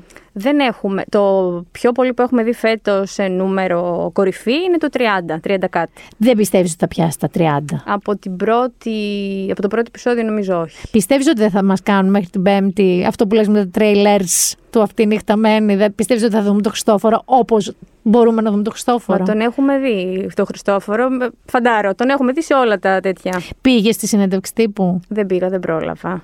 Ε, είχα βάλει τα στοιχήματά μου ότι, θα είσαι πήγα, εκεί. Δεν πρόλαβα. Πήγε λέει Παπαϊωάννου νομίζω. Πήγε, πήγε. Ε, ήξερα. Δώσαμε το παρόν, δεν είναι ότι. Ήξερα ότι δόθηκε και αγνοήσαμε. μάχη γενικά και με τα άλλα sites, γιατί δεν μπορούσε να πάει όλο 24 media στη συνέντευξη τύπου, αλλά ήθελαν αρκετοί να πάνε από την 20. και άντρες. Έχω και παπακαλιατικούς άντρες, να ξέρεις Γιατί πολλούς. έχει ευρία γκάμα ο Χριστόφορος. Πιστεύεις, Αρέσει. πιστεύεις ότι θα είναι κινηματογραφικά τα δεδομένα βασικά του γυρίσματος που λέει και ο Χριστόφος και εγώ έτσι νομίζω ότι, θα είναι, ε, ότι έχει κάνει αριστούργημα Ε, οπτικά. Είναι βέβαιο, βέβαιο. Έχει κάνει γυρίσματα τώρα 1,5 χρόνο κοντά. Κανείς, ε. Στους άλλους τους λένε επεισόδιο και μια μισή μέρα και πολύ σας είναι Πάμε, και πάμε, πάμε. πάρτε και ένα σάντουιτς να φάτε στα διαλύματα. Ωραία. Φεύγω νομίζω από τις σειρές. Με έχεις καλύψει. Εκτός αν έχεις εσύ ε, κάτι ακόμα όπως κάποια σειρά που περιμένεις πολύ πολύ. Μπορεί να είναι και κάποια από αυτές που είπαμε. Δεν έχουμε τώρα κάτι άλλο να περιμένουμε εκτός από το αυτή νυχταμένη και το μαέστρο. Όλες οι, όχι όλες, ε, τρεις-τέσσερις που έχουν απομείνει είναι για το δεύτερο μισό. Ποια από τις δύο περιμένεις πιο πολύ εσύ, αυτή είναι χταμένη μαέστρο. Αυτή η νυχταμένη. Και εγώ το περιμένω πολύ αυτό, αλλά δεν μπορώ να διαλέξω. Εσύ θα δεις κανένα. Δύο. Και τις Το δύο, αυτή δεύτερο. η νυχταμένη. Όχι, το μαέστρο. Να τόσο Μα παπακαλιατικός τι ο κα- κρυφό. Το- Ξέρεις τι κάναμε, ε; φοράει γυαλιά, έχει μουστάκι, κάτι έτσι, κάπως έτσι μας το έκανε το θυμάσαι το παιχνίδι για να μην καταλάβουμε. Λοιπόν, πάμε ψυχαγωγικές. Βεβαίως. Εκεί αρχίζει και είναι, δεν θα είναι τόσο ευχάριστη ίσως η συζήτηση, όσο, γιατί τώρα έχουμε αποθεώσει την ελληνική τηλεόραση. Και εδώ δεν θα τα πάμε άσχημα, που και εδώ υπάρχουν οι παραφωνίες, υπάρχουν και τα καλά στοιχεία. Νούμερο, πόσες εκπομπές έχουμε πρωινές, ενώ πα- μιλάμε πάντα για entertainment και infotainment. Εντάξει, μιλάμε τώρα για ψυχαγωγικές και ε, αυτό το μπασταρδεμένο, ας πούμε, είδος. Το imitation. Ο, ο Θεός δεν το κάνει. Τέλος πάντων, ε, πόσες έχουμε πρωί, μεσημέρι και σουκού; Λοιπόν, έχουμε 7 το πρωί, καθημερινές, Αλήθεια. έχουμε 4 το μεσημέρι, καθημερινές και έχουμε και 5 το Σαββατοκύριακο. Πέντε έχουμε το Σαββατοκύριακο. Ναι, γιατί; Τι έχει το Σαββατοκύριακο; Συγγνώμη, να σε ρωτήσω κάτι. Ποιος τις βλέπει; Του Σαββατοκύριακου συγκεκριμένα δεν τις πολύ βλέπουνε. Για να λέμε και τις αλήθειες Είναι, που ακο- θες. άκου, είναι ακόμα τώρα, θα τα πούμε τα πράγματα με το όνομά τους, είναι ακόμα καλός ο καιρός. Ακόμα δεν έχουμε βάλει τον ποπό μας μέσα, δεν έχουν έρθει τα κρύα. Σιγά σιγά χτίζονται αυτές του Σαββατοκύριακου. Είναι όταν πια είσαι απελπισμένος και λες: Α, δεν θα πάω για μπάνιο, δεν θα πάω γυμναστήριο γιατί το έχει σταματήσει. Σου έχει φύγει το Ναι. άγχος. Ε, τι να κάνω, βαριέμαι πόσες σειρές να δω πια. Έχει πήξει το κεφάλι σου όλη τη βδομάδα. Α βάλω να χαζέψω. Ε, κάπου- Έτσι. ε, αυτό περιμένουμε. Έτσι. Ναι, ο τηλεθεατής, οι εκπομπές του Σαββατοκύριακου έχουν πολύ μεγαλύτερο φορτίο να σηκώσουν από τις καθημερινές, γιατί ο τηλεθεατής δεν είναι σταθερός όπως είναι τις καθημερινές που έχει το Ακριβώς. πρόγραμμά του. Ποιος είναι αυτός ο τηλεθεατής, Γιατί ξέρεις τι βλέπω. Νεανίζουνε. Έκανε το λάθος η Δανάη Μπάρκα, θυμάσαι την πρώτη χρονιά. Που παρανεάνισε και η αλήθεια είναι το κοινό που είναι το πρωί σπίτι του. Δεν είναι αυτό. Ε, ναι, το, το κοινό αυτό είναι στο πανεπιστήμιο, είναι στη, Στη δουλειά, του. είναι αυτό. Είναι μεγαλύτερες ηλικίες. Οπότε τη δεύτερη χρονιά που λίγο γύρισε το βιολί σε πιο traditional format, οπ, Τους πήρε Τους τους πήρε. τηλεθεατές. Άρα ξεκινάμε λοιπόν με το ποιος μέχρι τώρα, γιατί ξέρω ότι είναι αμφίροπες οι μάχες κάθε μέρα. Είναι όλοι πα- πάρα πολύ κοντά. Αυτό Πα- δηλαδή. Είναι από τις πρώτες χρονιές που είναι όλοι τόσο κοντά. Έχω διαβάσει, επειδή που και που έχω αυτή τη διαστροφή, μπαίνω και βλέπω νούμερα χωρίς λόγο. Και εσύ, σαν τον Αμπατζή, τον Κωνσταντίνο. Ναι, το κάνει και ο Βατζής. Έτσι μας είπε την προηγούμενη φορά. Ε, και εγώ το έχω πάθει αυτό λιγάκι και παρατηρώ ότι λίγο παραπάνω φορές έχει πάρει πρωτιά καινούριου και η Δανάη. Νομίζω αυτές οι δύο παίρνουν κυρίως πρωτιά ή όχι. Είναι πολύ κοντά. Έχει και, το, και ο Λιάγκας έχει βρεθεί πρώτος και η Face Κορδά έχει βρεθεί πρώτη. Οι, μόνοι, οι μόνες δύο εκπομπές που δεν έχουν β- πάει στη, στο νούμερο ένα είναι η Μπέτη Μαγκύρα και το πρωινό του Σταρ. Κακό συμπέτη μαγκύρα, αν με ρωτάς. Είναι Δεν καλή. βρίσκεται στην πρώτη θέση. Είναι καλή. Είναι η καλύτερη Α, από ναι. όλους της πρωινής ζώνης μαζί με τη Face Κορδά.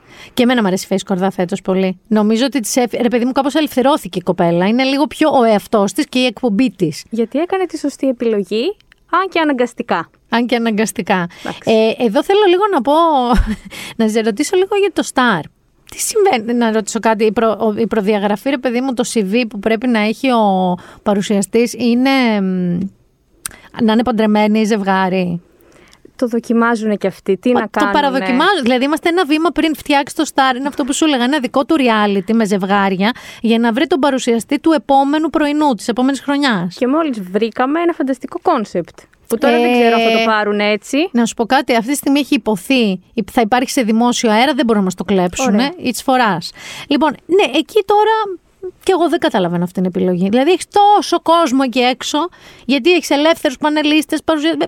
Μπορείς να πάρεις, ρε παιδί μου, κάτι. Και αν έγιναν δοκιμαστικά το καλοκαίρι. Έγινανε. Όχι, δεν είναι ότι κάνανε ένα-δύο και καταλήξανε. Πέρασε κόσμος και ντουνιάς. Α, πέρασε. Καταλήξαν εκεί. Δεν ξέρω Εντάξει, τώρα μπορεί γιατί. άλλοι μετά να θέλουν να κάνουν λίγο παραπάνω διακοπές. Να είπαν, Όχι, τελικά δεν θέλουμε εμείς να έρθουμε. Ποιος ξέρει. Να είναι καλά οι άνθρωποι, προσπαθούν. Ποια είναι η πιο ευχάριστη για σένα έτσι, έκπληξη γενικά κάποιος να σου αρέσει; Μπορεί να είναι πάνελ, κάποιος καινούριος μάγειρας, κάποιος που σου έχει αρέσει στα πρωινά. Λοιπόν, θα εκφράσω την αγάπη μου και τη συμπάθειά μου στην Αφροδίτη Γραμμέλη. Ναι, Θα το κάνω. ναι. Γιατί ενώ στην αρχή την είχα κάπως παρεξηγημένη, νόμιζα ότι είναι πολύ μπλαζέ. Είναι φωνή της λογικής λίγο. Είναι αυτό που θέλω να ακούσω, νομίζω. Και αυτό που θα έλεγα εγώ, που λέω εγώ εκείνη την ώρα που α- του- ακούω τους ανθρώπους ή ακούω τη συνέντευξη. Θέλω να σου πω ότι για την Αφροδίτη μου κάνει εντύπωση καμιά φορά γιατί λέει αυτό που θα, που θα έλεγα εγώ, αλλά θα το έλεγα σε μια παρέα μου ή στο σπίτι μου. Έχει μια τόλμη της γνώμης της. Ενώ δεν χαϊδεύει αυτιά. Όχι, και έχει ευγένεια, η οποία ευγένεια της επιτρέπει να αναφέρει και κάτι το οποίο θα, όχι θα χτυπήσει άσχημα, θα είναι αληθινό και μπορεί να ενοχλήσει ίσως δεν κάποιον. είναι, πώς το λένε, ξέρεις αυτό, Ναι, αγιοποίηση, α, τι ωραία και αγιογραφία. Τι, τι ωραία και τι ωραία, αλλά θα το πει με τέτοιο τρόπο, ώστε και αυτός που θα το ακούσει νομίζω θα πει μήπως έχει δίκιο, Ναι, ναι, ναι, ναι. ναι. Κάπως Να μην έτσι. έχει όλο αυτό το, ναι, την τζίτα. Ναι. Τι έγινε με τη Δούκησα, θεωρείς; Τι να γίνει. Τι έγινε, γιατί τελικά έφυγε νωρίς. Έφυγες νωρίς. νωρίς. Εντάξει, είμαστε γελίες, συγγνώμη. Ε, τι έγινε τελικά, πιστεύεις εσύ; Γιατί να σου πω κάτι άδικο που είδα εκεί έξω. Δεν θα πω επειδή με τον Γιώργος Λιάγκας είναι ο πιο αγαπημένος μου. Μακράν, Είπαμε παρουσιαστής. αλήθειες να λέμε. Αλήθειες λέω. Αλλά σε αυτό δεν ήταν πολύ εύκολο το Α, έφυγε το αξιοπρεπές κορίτσι από αυτό τον χάλια τύπο. Δεν ήταν πολύ. Δεν ξέρω, μου φάνηκε πολύ εύκολη η κρίση. Αυτή που είδα κυρίως στα social media εννοώ, έτσι, σαν ε, σχόλια. Δεν είναι έτσι Και νομίζω. εγώ δεν νομίζω ότι είναι έτσι. Γιατί στο τέλος της μέρας είναι μια εκπομπή στημένη πάνω στο Λιάγκα, με ένα κόνσεπτ ξεκάθαρο. Δεν είναι ότι πήρε μια εκπομπή που θα είχε μαγειρική και κέντημα και την έκανε και με κοινωνικά θέματα. Αυτή ήταν η εκπομπή. Και μετά ήρθε η Δούκισσα Νομικού. Δεν κόλλησε. Νομίζω δεν κόλλησε, κατά την ταπεινή μου γνώμη. Δεν ήταν και η εξ αρχής η συμφωνία σωστή, νομίζω, γιατί η Δούκισσα δεν θα έμπαινε σε όλη την εκπομπή. Θα έμπαινε στο μισό, στο δεύτερο Lifestyle, μισό. ας Κάπως πούμε. έτσι. Ε, δεν λειτουργούν έτσι οι ναι, ομάδε. δεν δένει. Και δεν νομίζω ότι είναι και κάτι που τη τέριαζε και που τη ταιριάζει ακόμα. Δεν νομίζω ότι πρέπει να το ξαναδοκιμάσει, αν με Κι εγώ- ρωτάς. κι εγώ έτσι Ανεξαρτήτως ε, ομάδας και παρτενέρ. Συμφωνώ απολύτως και σ- θεωρώ και εγώ ότι ε, ήταν μια ατυχής επιλογή. Μπορεί να ήταν είναι από αυτές τις. Ε, ο δρόμος λέει προς την κόλαση είναι στρωμένος με καλές προθέσεις. Υπήρχε λοιπόν μια καλή πρόθεση. Δεν έκατσε, δεν έστρωσε, δεν ίσιωσε. Αντίο. Και το λέγουμε εκεί. Δεν θεωρώ ότι όλο το άλλο. Α, το κορίτσι, το χρυσό δεν άντεξε τον άλλο. Εντάξει. Δεν ταίριαξε γενικά το κόνσεπτ. Και ούτε νομίζω ότι την προσέβαλαν κάποια αστεία που έκανε, γιατί ήξερε που πήγαινε. Ακριβώς, αυτό ήθελα να σου πω. Δηλαδή, να- σαν να πάω στο Δελφινάριο, επειδή τον μελετήσαμε το Σεφερλή, κατάλαβες, και να πω, αν είναι δυνατόν, τι είναι αυτά που ακούω; Ξέρω που έχω πάει. Κατάλαβες τι εννοώ, ξέρω τι πάω να ακούσω. Και πάλι μπορείς να πεις με το Σεφερλί, Χριστέ μου τι ακούω, και εν γνώση να έχεις πάει. Προχωράμε λίγο σε shows. Α, όχι. Ε, έχεις, μου είπες για κάποιον που θεωρείς πολύ καλή τη γραμμέλη. Έχεις κάποιον που θεωρείς ότι δεν είναι στη σωστή θέση, που είναι μης ας πούμε. Λα, είπαμε για το πρωινό του Σταρ, okay, είπαμε για τη Δούκησα σε αυτό το ρόλο που ήταν. Έχεις κάποιον άλλο που αυτή τη στιγμή δεν έχει φύγει; Νομίζω ότι μια πολύ λάθος επιλογή φέτος, προσωπική όμως όχι του καναλιού, είναι η Ίνα Ταράντου που είναι στο Open. Νομίζω η Ίνα Ταράντου έπρεπε να παραμείνει στην ΕΡΤ που Ναι. ήταν για πολλά χρόνια και έκανε Ήταν παλιά στο Star, σωστά, είναι Ταράντου. πολύ πολύ παλιά. Μπράβο. Ευχαριστώ, Δέσποινα. Να Ε, είσαι καλά. Χρόνια πολλά. Δεν το είπα για Να με σένα, να χαιρόμαστε. είσαι καλά. Είχες και τα γενέθλιά σου. Βέβαια, τα είχα πολύχρονη. τα γενέθλιά μου, αλλά εντάξει, δεν είμαι σαν του Ζαχατζηφωτίου. Εντάξει. Πάρα πολύ παλιά σου λέει είναι Ταράντου. Πάρα πολύ παλιά, γιατί έχουμε και τρία χρόνια που έχουμε φάει το κοσταλέξι με τον κορονοϊό. Σωστό, οπότε σωστό. είναι πολλά. Ε, έπρεπε να μείνεις στην ΕΡΤ. Στο Star, τι κα- στο Star λέω, ορίστε να με κόλλησες. Μπορεί και να πάει. Μήπως να κάνει το πρωινό; Τι κάνεις στο Open; Κάνει ένα υβρίδιο εκπομπής ε, ταξιδιωτική, μαγειρική, ενημερωτική, ψυχαγωγική, Τι συνεντεύξη. έχει αφήσει, μόνο δεν δεν παίζει ρόλους, ας πούμε, σαν τη Μαρία Τζομπανάκη μόνη της με τον εαυτό της; Μόνο, αυτό. Μόνο αυτό. Αλλά δεν. Ενώ είναι καλή ως μονάδα, νομίζω Όλο δεν της αυτό. ταιριάζει το κόνσεπτ αυτό. Θα σε πάω τώρα λοιπόν στο αγαπημένο σου νότ, στα shows και τύπου shows. Ε, τα σο, ποια show Ε, θα τώρα; ξεκινήσουμε λίγο με το GNTM. Συγγνώμη, Εντάξει. έχουμε πει τα καλά, τα μέτρια, πάμε λίγο GNTM. Τα καλά τα μέτρια είπαμε και πάμε GNTM. τα είπε μόνη της. Δεν είπα μόνη μου. Εγώ θέλω να σου πω κάτι. Λοιπόν, δέχομαι όλα τους αλλαλαγμούς ε, και εγώ εκνευρίζομαι και εγώ προσβάλλομαι και εγώ... Αλλά για τη δική μου λογική entertainment που δεν περιμένω από το GNTM να με μάθει κάτι ε, που είναι, ε, αν θες, λίγο guilty pleasure, λίγο κάφρικη απόλαυση, γελάω τόσο πολύ. Δηλαδή, εγώ γελάω τόσο πολύ σε αυτά τα στάδια που είναι η, η audition. Ε, Χατζιπαντελή. Τη Χατζιπαντελή, η οποία Χατζιπαντέλη, Χατζιπαντέλη, δεν ξέρω που πάει νομίζω ο ότι τι- λέγεται ο τόνος. Χατζιπαντέλη στο εξωτερικό και Χατζιπαντελή, φαντάζομαι, στην Ελλάδα. Ε, θεωρώ ότι ήταν φανταστική. Άλλον τώρα ήταν τσιρίδε, ξάπλωνε, όλα αυτά τα θωρώ και φιλούθηκε και όλο αυτό που, που ήταν. Είχα πει εδώ ότι μου έμοιαζε σαν ένα κορίτσι που γεννήθηκε στο Μέριλαν. δεν θυμάμαι που είχε γεννηθεί στην Αμερική τέλος πάντων. Και της έμαθε Κύπριο-ελληνικά. Ένας Κύπριος Μίμης Φωτόπουλος. Γιατί δεν όχι λέει ξουρό, ξουράφια, είναι λίγο Μίμης Φωτόπουλος. λοιπόν, εγώ θεωρώ ότι μαζί με όλη αυτή την υπερβολή έλεγε σωστά πράγματα σε σχέση με τους άλλους τρεις πάντα, που ήταν η άλλη ήταν κυρίως αυτό και άλογο, άλογο, άλογο, ξέρεις αυτό. Να μην ενώνονται τα γόνατα, να μην ενώνονται τα γόνατα. Άλογο, άλογο, κάλπασε, κάλπασε αυτό όλο. Θεωρώ ότι έλεγε λίγο πιο λογικά πράγματα, τα οποία τα χάσε για μένα. Το, καλά, εντάξει, η αιμονή με το. ότι, Καλά, αυτή γιατί να μπει, αυτή είναι κανονική, ωραία. αυτή, ξέρω εγώ, εντάξει, γιατί στα πλαίσια του diversity μπορούμε να δεχτούμε και τους κανονικούς ωραίους. Δηλαδή και αυτοί οι άνθρωποι είναι. Είχε λίγο κόλλημα με αυτό. Και το είδα τώρα που μπήκε η Vitinaros, Βεβαίως. η οποία ειλικρινά καταλαβαίνω γιατί θεωρείται πανέμορφη, γιατί είναι ένα 80. ξε- Τη θεωρώ πιο βαρετή.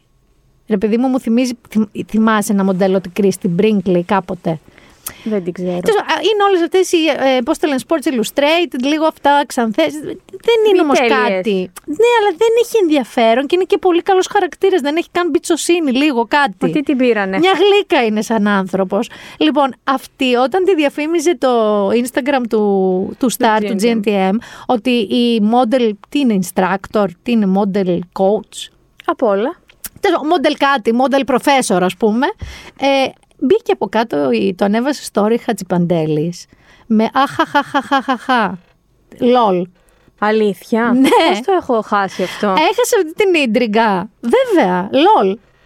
Α, Χατζιπαντέλης. Το οποίο η Χατζιπαντέλη, επειδή είναι τέτοια, είναι νάρκη. Δηλαδή, πώς το λένε, χειροβομβίδα. Άμα βγάλεις την περόν που βγήκε, δεν, Δεν ξέρεις κρατιέται. τι ώρα θα σκάσει. Γιατί προφανώς ήταν να είναι μέχρι το τέλος. Έτσι δεν είναι. Δεν νομίζω. Πιστεύεις ότι το deal τους ήταν από την αρχή αυτό; Ε, εγώ αυτό είχα διαβάσει στην αρχή το, το καλοκαίρι, από τότε που είχαν ξεκινήσει οι Ότι θα είναι μόνος στι οντισιόν. Ναι. Την Αλλά δεν ήθελα πολύ μέσα. Νομίζω θα επιστρέψει. Ε, γιατί έκανε χαμό. Ναι. Και τα νούμερα ήταν δικ- πολύ δικά της. Όχι του Φίβου. Τα νούμερα νούμερα της τηλεθέασης. Θα επιστρέψει γιατί ήταν κάτι διαφορετικό σε ένα κόνσεπτ που, που ξέρουμε και δεν έχει να μας πει και τίποτα.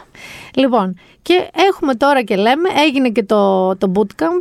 Ναι, όπου να είναι, τι θα μπουν στο σπίτι. Τώρα δεν, Μπαίνουνε. δεν το παρακολουθώ Ναι, τόσο ναι, ναι, ναι, στενά. ναι. Εγώ το είδα χτες, γι' αυτό το λέω. Το, θυ- είδα αυτά που σου λέω που τα κρατάω καβάτσα και τα βλέπω μετά στο βίντεο. Ε, μπη- τελείωσε και το bootcamp.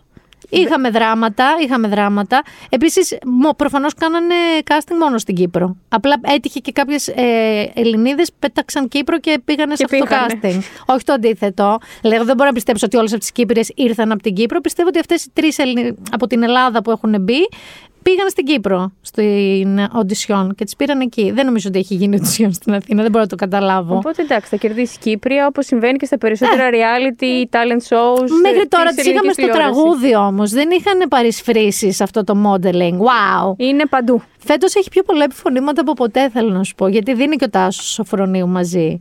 Σαν να έχει πέσει όμως η Βίκη, το Βικάκι. Τι έχει νομίζω. πέσει, που έχει κάνει ό,τι καινούριο συνθετικό με τη λέξη συγκλώ μπορεί να βγει. Συγκλώ wow, συγκλώ φανταστικό wow. Κάπως λίγο την ε, καπέλωσε η Χατζιπαντέλη Α, ναι, ναι, στα ναι. επιφωνήματα και στα, στην ατάκα. και άλλες οκτάβες έπαιζε κιόλας. Οι Χατζιμπαντέλε ήταν σαν τα δελφίνια και τις φάλαινες. δηλαδή ακουγόντουσαν πολύ ψηλές οκτάβες. Αλλά πιστεύω ότι κάποια στιγμή είχε. Ε, δηλαδή η Βίκη, νομίζω ότι της βγήκε λίγο θητσοσύνη. Με την έννοια ότι οι άλλοι ήταν.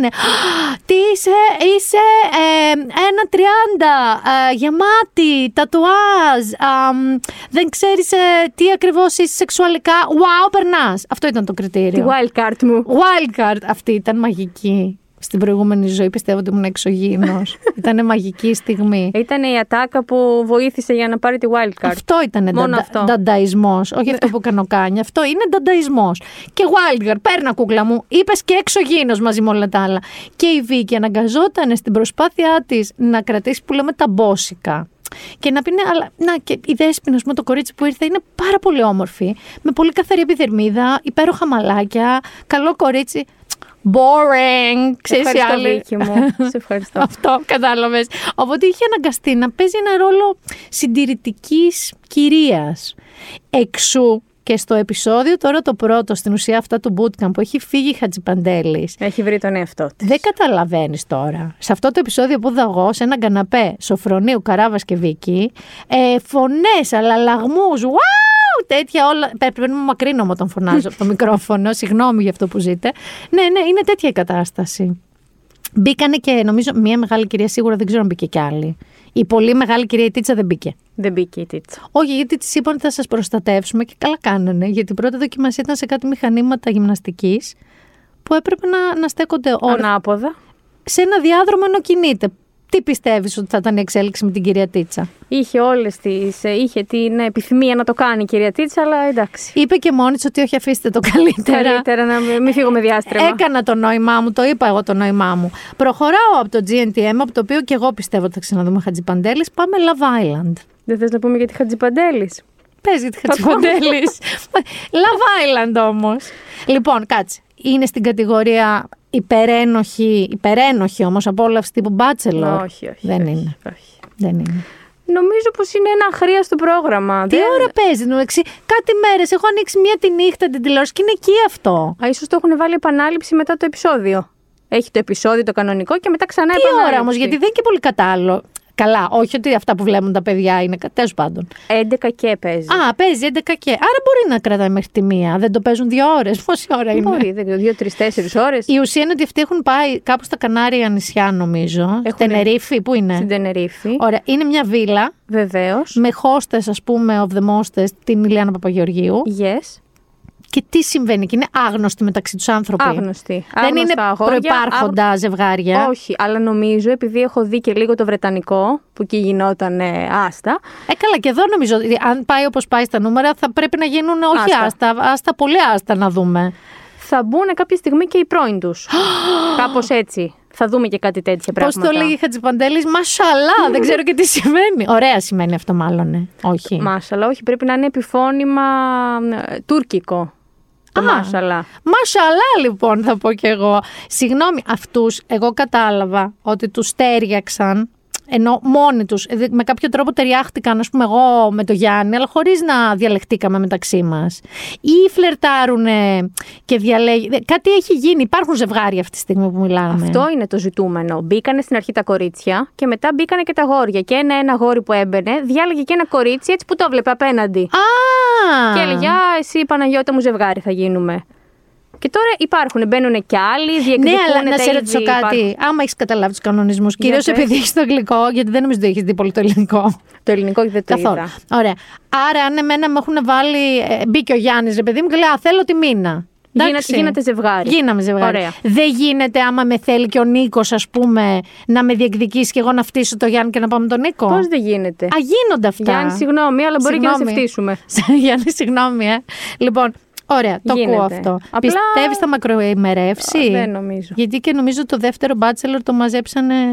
Let's wrap things up φάση. Δεν ξέρω τι θα γίνει. Μονοψήφια κάνει, αλλά δεν είναι αυτό το θέμα. Δεν είναι τα νούμερα. Μπορεί να κάνει και 30, αλλά και πάλι να θεωρούσα ότι είναι ένα αχρίαστο πρόγραμμα. Α, εσύ το λες από ποιότητα, αλλά τελικά και ο κόσμος. Όχι, μα δεν, δεν είναι θέμα ποιότητας. Δεν έχει να προσφέρει τίποτα απολύτως. Δεν θα πάω τώρα εγώ στα ανθρώπινα δικαιώματα και στη θέση της γυναίκας και στη θέση του άντρα. Ναι. Θα πω ότι δεν έχει ούτε πλάκα, ούτε, ούτε κάτι σοβαρό. Ούτε, Ούτε κάτι... κανένα viral πράγμα γίνεται. Όχι, τίποτα. Τι, δεν γίνεται τίποτα. Απλά έχουν πάει στην Τίποτα. Τενερίφη Δεν γίνεται τίποτα. σε μια πανάκριβη βίλα, σε μια πανάκριβη παραγωγή. Γιατί δεν νομίζω να είναι και φτηνό. Δεν νομίζω κι εγώ. Και επίσης, επειδή δεν είναι ελληνικό, πώς ήταν το survival secret στην Κουρούτα. Υπέροχο. Που ήταν η ελληνική διασκευή του Survivor. Δεν είναι το Love Island μια ελληνική διασκευή. Είναι αγορασμένα δικαιώματα. Που σημαίνει ότι και αυτό είναι ακριβό. Ε, Πληρώνουν. Πληρώνει πληρώνουνε. αυτά τα δικαιώματα. Δεν κοτσάρει το Love Island έτσι μόνος σου, γιατί πώς να το πούμε, να το πούμε Love Island; Love Island. Όχι. Λοιπόν, άρα και πληρώνουν και δεν βγαίνει, μάνα μου. Δεν βγαίνει. Έχουμε μουσικά κλασικά. Ε, ξεκίνησε το μουσικό κουτί, έχει ξεκινήσει νομίζω. Στ- Ε, ΕΡΤ. Δεν ξέρω αν έχει ξεκινήσει. Ή ξεκινάει, Ξεκινάει όμως όπου σίγουρα. να είναι, ενώ έχει σεζόν Ναι, ναι, καινούρια. Μια πραγματικά πάρα πολύ αξιόλογη εκπομπή, μουσική. Δεν την είχα εκτιμήσει όπως της έπρεπε. Ποιο επεισόδιο σε έκανε, αλλά ποιον είδες και σε έκανε να την εκτιμήσεις; Ε, δεν είδα κάποιο συγκεκριμένο, αλλά ε, στην αρχή με ένιωθα ότι εντάξει τώρα. Τραγουδάνε, μαζεύονται και Ναι, τραγουδάνε. σε μια καρεκλίτσα εκεί ο Πορτοκάλογλους, ένας σκαμπό η μόρφη και τι να μας πούνε. Αλλά ε, πραγματικά και χίλια συγγνώμη να πω. Είναι καταπληκτική η εκπομπή αυτή. Είναι πάρα πολύ. Και να σου πω και κάτι, εγώ πιστεύω ότι ο Πορτοκάλογλου είναι και αποκάλυψη παρουσιαστή γενικότερα. Είναι πάρα, πολύ, είναι πάρα πολύ καλό όλο αυτό. Και οι διασκευές και ο τρόπος που παίζουν η μουσική και η μουσική είναι πάρα ναι, και πολύ η μουσική καλή. είναι πάρα πολύ καλή. Ε, Και σου έχω τώρα ένα άλλο που θα πάει κάπως έτσι. Θέλω να σε ρωτήσω. Το είχα σημειώσει, θα είμαι ειλικρινής. Το βλέπω στις σημειώσεις, το βλέπεις τις ίδιες. Ε, αυτό του Μπέζου, γιατί δεν θυμόμουν πώς λέγεται. Αυτό του Μπέζου. Στο Open. Αυτό του Μπέζου στο Open Ξεκινάει αυτό το Σάββατο; θα, θα λέγεται Ό,τι αγαπώ και ξεκινάει αυτό το Σάββατο. Εγώ ξέρεις γιατί δεν μπορούσα να θυμηθώ, γιατί νόμιζα ότι ε, λεγόταν η φίλη μου, κάτι εντυμότατη φίλη μου. Δεν ξέρω πώς μου είχε καρφώθει. Και επειδή, Τιμότατη φίλη.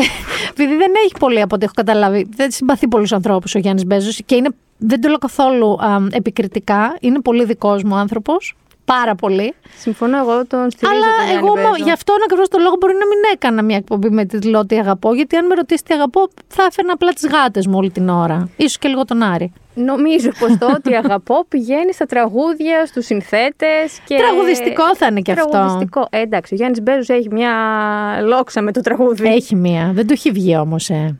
Ενώ ο Μαζονάκης έπαιξε στα νούμερα. Ε, του αρέσει πολύ. Ε, και ο Γιάννης Μπέζος στο πρώτο επεισόδιο. Α, ναι, Στα ήταν, νούμερα. ναι, αλλά πέθανε γρήγορα. εντάξει. δεν, δεν είναι spoiler, τώρα δείτε το.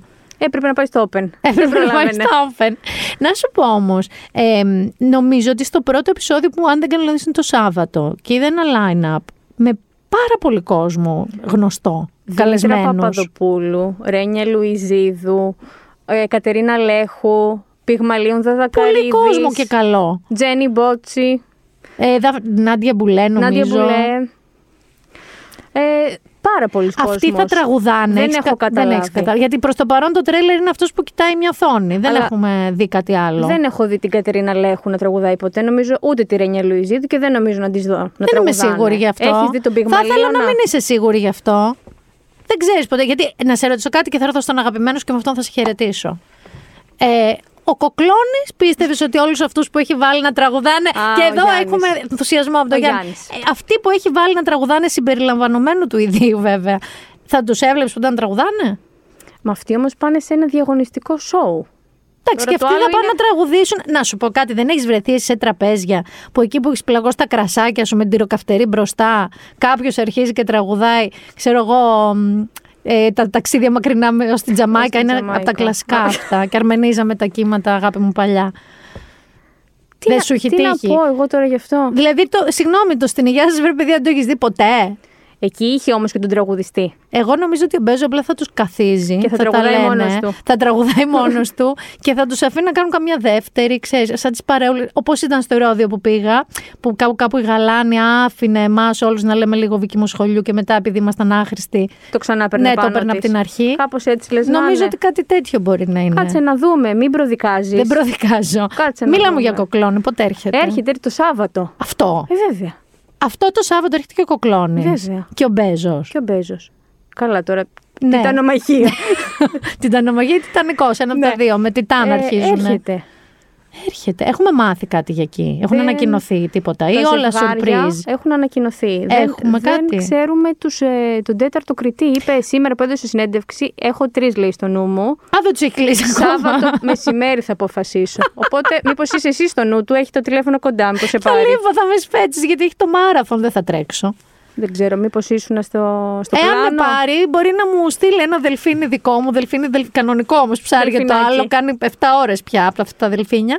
Ε, δεν μου λες, υπάρχουν ε, ε, διαδρομισμοί; Τι να υπάρχουν. για το ποιοι είναι τέλος πάντων υποψήφοι κριτέ; Ε, έχω ακούσει μία και τη Γαρμπή. Α, Έχω ακούσει και μία Ναταλία Γερμανού που έχει πει ότι δεν θα είναι. Θα πάει πάλι ως guest. αυτό που είχε σε κάνει το ένα είχε κάνει μια χαρά. Επεισόδιο. Αλλά τους άλλους δεν τους ξέρουμε. Άρα έχουμε αυτή τη στιγμή που μιλάμε Ντεσπίνα, Δεσπίνα Βική Σταυροπούλου, και το. Σταμάτη Φασουλή. Φασουλή. Και θα, δεν θα είναι η Μαρία Πακοδήμου. Δεν θα είναι. Που δεν είπαμε και για τη Μαρία Πακοδήμου ε, στα α, πρώινα μεσημεριανά Σαββάτου, που είναι και ο Θέμης Κέσσερης εκεί. Σαββατοκύριακο. έχει Βέβαια, πάει. και η Μαριλού Ρεπαπή. Δηλαδή, εγώ το, α, βλέπω κάποιες εκπομπές που είναι φίλοι μου μόνο μέσα. Δεν πειράζει. Για λίγο. Καλά κάνεις. Γιατί δεν προλαβαίνω. Εγώ ακόμα έχω, ξέρεις, έχω κάνω πράγματα τα Σαββατοκύριακα. Θα Ε, έρθει η μπάνια. εποχή που θα είμαι με τη φόρμα και μια γάτα αγκαλιά Και τη ρόμπα να βλέπεις τη το ρομπίτσα θέμη. μου να βλέπω το θέμη. Λοιπόν, ε, άρα κοκλώνεις από τα ζευγάρια έχουμε κάτι σαν τη Μαρίνα Πατούλη, ρε παιδί μου, πέρσι. Έχουμε κάτι. Αχ, έχουμε πολλά, αλλά δεν τα σημείωσα αυτά. Πίστευα δεν θα με ρωτήσεις. Και εμένα τώρα μου ήρθε. Θα είναι σίγουρα η Ματίνα Νικολάου με το αμόρε της. Η Ματίνα Νικολά αυτή το μουτσινά. Ναι. Το αμόρ τη ποιο είναι; Ε, ο τραγουδιστής. Είναι. Είναι υπαρκτή σχέση ή σαν του Βεβαίως. Love Island; Όχι, παιδί μου, υπαρκτή. Κανονική, υπαρκτότατη. κανονική. Ε, άλλη, τη Ματίνα Νικολάου θα μου πεις από όλους. Περίμενε. Περίμενε. Κα- Τραγούδα μέχρι να βρω. Εγώ. Μπορεί να σε πάρει ο Νίκος Κοκλώνης. Εσύ, αν θυμάμαι καλά από πέρσι, θέλεις να σε πάρει ο Νίκος Κοκλώνης. Όχι να τραγουδήσω όμως. Έχω κάποια σχέδια εγώ για την τηλεόραση, αλλά δεν, με, κα- τηλεφων- δεν μου τηλεφωνεί. Να σου πω κάτι. Ε, η... Θα το πω όσο ψάχνεις εσύ τους παίχτες. το βρήκα. το τρέιλερ. Υποτίθεται ότι κόστησε κάτι φανταστικομήρια για τρέιλερ. Ε, που ήταν που ψάχνανε, που ήταν στη, στην Ιχθιόσκαλα, που είχαν πάει. Εκεί πρέπει να είναι. Ναι, που είχαν κάτι κοντέινερ και ψάχναν τον τελευταίο κριτή. Τώρα αυτό όμως πριν είναι 20 μέρες. Ε, Γιατί, τι να κάνει ο Νίκος Κοκλώνης, κάτι λιγότερο. Είναι η Ζωζό Σαπουτζάκη τη.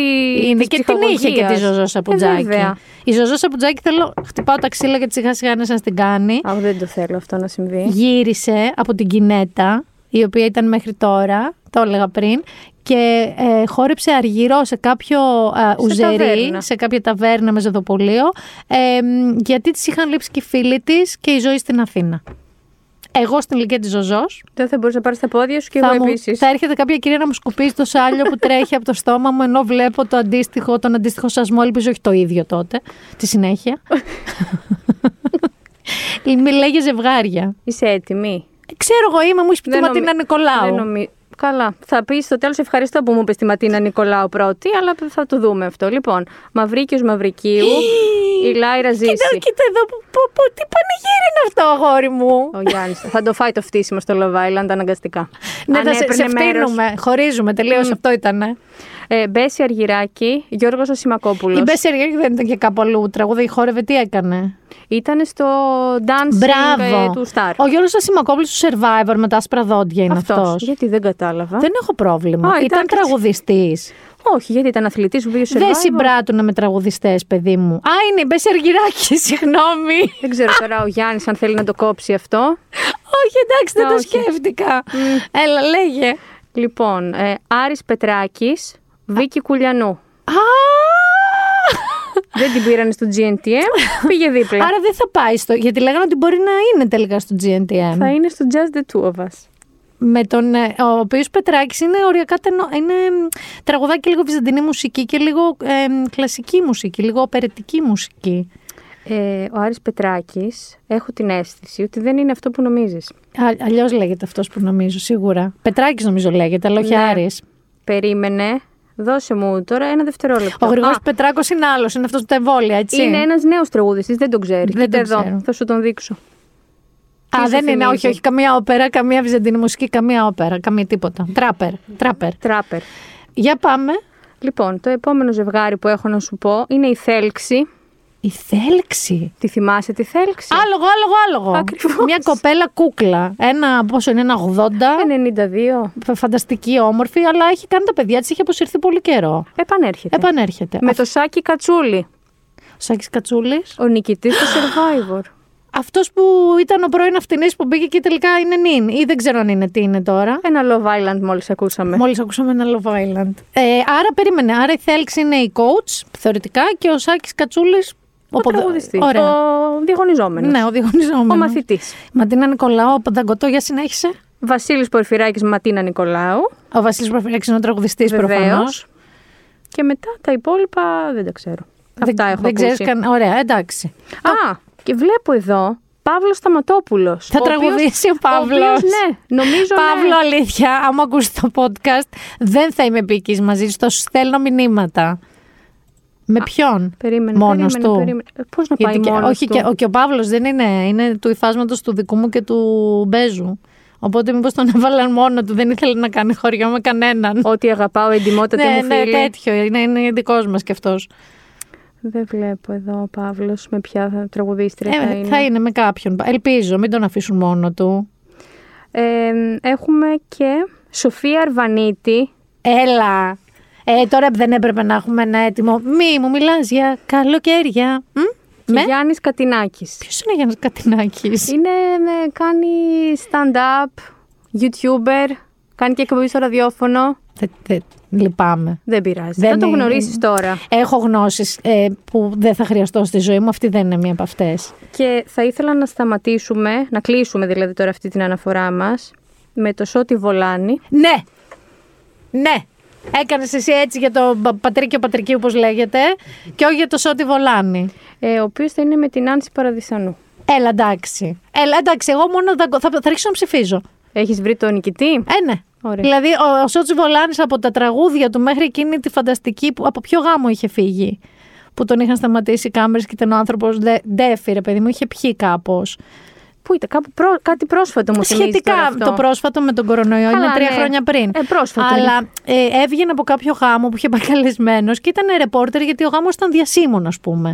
Και σταμάτησε ο ρεπόρτερ, συνοδηγός να το πω, δεν οδηγούσε μεθυσμένος, αλλά ήταν ρε παιδί μου. Είχε έρθει στο κέφι. Πιο κέφι, στον τέφι είχε έρθει. Οπότε πάει ο άνθρωπος να του μιλήσει και πολλά είναι σε μια τέτοια κατάσταση.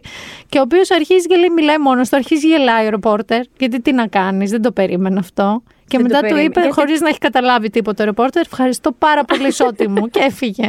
Γιατί τον σταμάτησε; Φανταστικό. Εντάξει, ε, το ότι θα λείπω, ενώ άκουσε να δεις τώρα. Γιατί με αφορμή που σε εδώ θα το πω, θα το πω και στο τέλος, αλλά εγώ δεν θα κάνω podcast την επόμενη εβδομάδα γιατί θα λείπω. Και έχουμε. Θα λείπω από αυτό το Σαββατοκύριακο. Θα ξεκινήσει Κοκλώνη, ο Γιάννης Ομπέζο, το Αυτή νύχτα μένει και ο Χριστόφορος. Δεν ξέρω πώς το έχει κανονίσει τώρα αυτό Είναι το πράγμα. όλο λάθος αυτό που έχω κάνει. Μήπως να κάνεις μια αναβολή σχεδίων; Θε- Είναι πολλές οι αναβολές, ε, Άρη μου, είναι πολλά τα λεφτά. Εντάξει, Ε, θα, θα σε κρατήσω εγώ ενήμερη. Θα, τα δω όλα. Θα στέλνουμε chat. Μη σε νοιάζει, μη σε νοιάζει. Θα είμαι με το κινητάκι μου και θα βλέπω, θα είμαι ξέρω στο Λονδίνο για μια δουλειά. Θα, θα βλέπεις λίγο ο Γιάννη Μπέζο το Open, ό,τι αγαπάω. Όχι, Θα εντάξει. τραγουδάει. Χριστόφορα θα βλέπω. Το Σάββατο.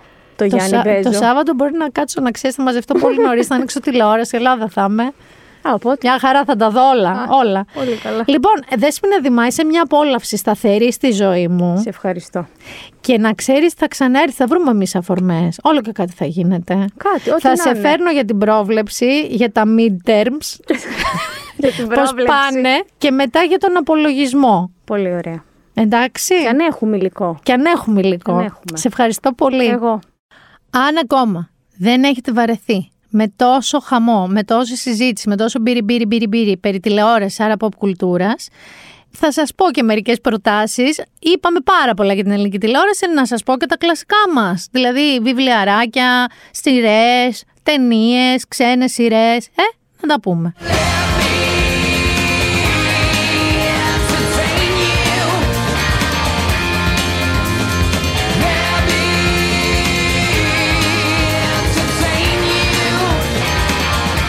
Ξεκινάω με ταινία, Γιάννη, και μάλιστα ελληνική. Θυμάστε που είχαμε πει να δείτε τα μαγνητικά πεδία, που είναι υποψηφιότητα για Όσκαρ; Σου έχω φανταστική ταινία στο Συνόμπο, ελληνική, η οποία λέγεται Αγέλη Προβάτων και είναι ένα φοβερό, άκου τώρα, νουάρ, έτσι είναι, η- δηλαδή είναι crime noir, έτσι τέτοιο, το οποίο ε, διαδραματίζεται στην ελληνική επαρχία.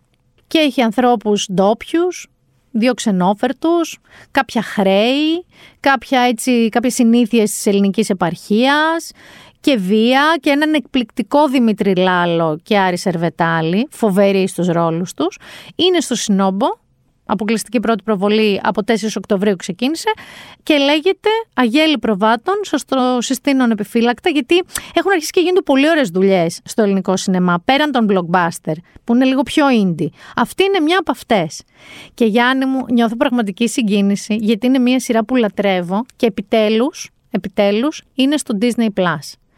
Ήτανε η σειρά του καλοκαιριού, λέγεται The Bear, όπως λέμε η αρκούδα, αλλά δεν είναι από αρκούδα, είναι από τους Chicago Bears. Όποιος για κάποιο λόγο έχει ποτέ δουλέψει σε κουζίνα στη ζωή του, είτε σαν βοηθός μάγειρα, είτε σαν σερβις, αυτό, μπορεί να πάθει μετατραυματικό στρες. Το περιγράφουν ως dramedy, δράμα και comedy, αλλά στην πραγματικότητα είναι ένα πράγμα με ατελείωτο άγχος, ένταση, κλειστοφοβία και ταυτόχρονα συγκλονιστική ηθοποιία και φοβερό σενάριο. Λοιπόν, στο επίκεντρο όλων βρίσκεται ένας εκπληκτικός, όπως αποδεικνύεται, παιδιά ηθοποιός, ο Jeremy Allen White. Όποιος έβλεπε Shameless θα τον καταλάβει κατευθείαν. Ε, μ, πήρε το ρίσκο να παίξει σε αυτή τη σειρά, γιατί όπως είπε σε μια δήλωσή του στο GQ, ε, που τον είχε αποθεώσει όταν βγήκε η σειρά το καλοκαίρι, λάτρεψε το σενάριο και έλεγε ότι θα μισήσει θανάσιμα για όλη του τη ζωή όποιον άλλον ηθοποιό κατέληγε να πάρει το ρόλο. Οπότε τον πήρε αυτός. Λοιπόν, αυτή τη φορά είναι ο σεφ Κάρμεν ή Κάρμι, όπως τον φωνάζουν, Μπερζάτο. Αυτός είναι, φαντάσου, σε Μισελενάτα και έχει φτάσει να είναι ο σεφ στο καλύτερο εστιατόριο του κόσμου. Στο σενάριο αυτό που είναι στη Νέα Υόρκη. Ε, εξώφυλλα σε γαστρονομικά περιοδικά, συνεντεύξεις κτλ. Αναγκάζεται λοιπόν να γυρίσει στο οικογενειακό σαντουιτσάδικο θεσμό όμως ε, της ε, πόλης του Σικάγο, ε, που είναι οικογενειακή επιχείρηση και παραπέει μετά την αυτοκτονία του ιδιοκτήτη του αδερφού του, που παιδιά τον παίζει ο φοβερά ο Τζον Μπέρνθαλ, που ήταν και ο Punisher, όσοι έχετε δει το Punisher, γιατί σας λέω κάτι πιο πρόσφατο. Εκεί λοιπόν συνειδητοποιεί σιγά σιγά ότι η κατάσταση, η φάση του εστιατορίου αυτού είναι η απόλυτη σύψη.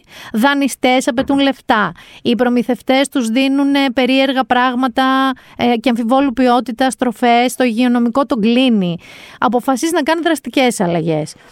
Η μόνη που είναι στη δική του λογική είναι μία που προσλαμβάνει, έτσι, ε, μία σπουδαγμένη ας πούμε έτσι σεφ που ζορίζεται κι αυτή και απέναντί του έχει όλη την παλιά φρουρά που τους είχε και ο αδερφός του εκεί μες στην κουζίνα ε, φοβερός είναι ο Ρίτσι ένας ξάδερφός τους, κολλητός ξάδερφος ε, τον έχετε δει στο Girls τον Ιμπον Μος ε, που τον θεωρεί φαντασμένο ξερόλα τον δικό μας και εννοείται ότι αυτό που βλέπουμε παιδιά είναι ένα συνεχές αγωνιώδες πράγμα μέσα στην κουζίνα με υδρότα, με πόνο, με φωνές, με ουρλιαχτά, με...